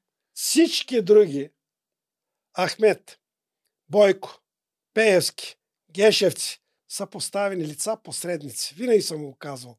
Защо? Ето сега актуална темата. Как служебното правителство на Радев връща кадрите на Бойко и ДПС. Нали това казват? В енергетиката е Да. Аз казвам друго. Това никога не са били кадри на Догани и на Бойко и на Каракачанов и на когото и да е било. Това са кадри на енергийната мафия, а енергийната мафия има символи и имена. Боби Манчевци, Валю Златевци, Овчаровци а, и други, които от тук някои хора се гордееха с три шлема до Москва. Всичко това е зад колисието на енергийната най-мощната мафия в държавата и днеска имаме криза. Те посочват кадрите. Отива да речем, ако си техен кадър, твоето сиви, до сараите. Ахмет не те познава. И му се казва, че това сиви през парламента трябва да мине в еди коя си позиция. Да, Така се случват нещата. И тези, които са посредници, като Ахмет Емин, намират смъртта си на стълбища, дет никой не е чул изстрела. И тези, които са посредници на Пеевски, падат във Варна на центъра, получават масивен инфаркт. Да, и за тия неща също не поговорихме. А... И не, много са посредници- Нещата, да, друг път си. И много посредници, кои, за които говорихме и говоря в моята книга, бяха отстреляни като животни в улиците на София и няма никаква следа. Ами, най-вероятно няма как а, хора като Бойко и Доган да са на върха на пирамидата, предвид факта, че по всяка вероятност има една камара компромати за тях, които Ако нямаш компромати, ти си свободен човек. За, за сега поне не, не съм Представете си в резиденцията в. Правец, Мирчо Циганина, колко компромати е направил на хора, които са Именно. яли, пили и са другирали и са спали там. Е, с социалните мрежи в днешно време най-ново да излезат някакви чатове тип Валери Божинов. не, не, не, не, не. Е, там са други неща. Ами спалнята на Бойко. Е, да, именно. За страха му за някакво момче, А, това... за който говори той, не ние. А, това вече... е- За Мата Хари. Мата Хари, да, ама това с момчето... И винаги по-скоро- съм казвал, няма как да стане всичко това без милиционерската мафия и службите. Е, да. Разбрахме ли се? Р- Не дрончето на Радев. Еми, добре. Под стара традиция, като имаме гост, след като напише нещо в книгата, още 40 минути се говори. А, благодаря. Аз съм, смятам, че ще има отзиви на този подкаст така в коментарите. И положителни, и отрицателни. Ще обясняват как съм купен и какво ли още не. Е, нормално. а, Ние ще но- раздразним много да. милиционери сега. Но пак Оня ден един че... пише това за бесилото. Това съм За това, което говоря. Аха, така е. Има и такива. Ето, вие вече трябва да сте свикнали със сигурност. За всичко голяма- съм свикнал. сте Даже видели има един епизод. част от нещата. Има един епизод. Какъв епизод? А, в ДАНС има разработка, че с бившата охрана на Доган, Ерол Челеби, аз съм организирал килърска група за убийство на Ахмед. И затова го пазели. А, сещам се, да. Това даже пак в книгата го, го имаше Защо? това нещо. Те са готвили един ден да му посетят качулките. Нали ме разбирате? Обаче, много хора ме питат и днес. Как оцелявате? Е, как оцелява? Обаче, с моите позиции, аз имам много силни хора, истински българи, които един час или един ден преди да се случат някои събития, аз съм информиран. Добронамерени хора. Това достатъчно ли е? Ду... Еми ти оттам нататък вече получаваш цялата информация и вземаш мерки. Вземаш, е, ор, организираш е, много събития. И накрая аз не съм в е, клетка златна като Доган, Аз се разхождам и идвам при вас ето тук. Да, да. Сам ли дойдохте или с шофьор? Няма, аз не ползвам шофьор.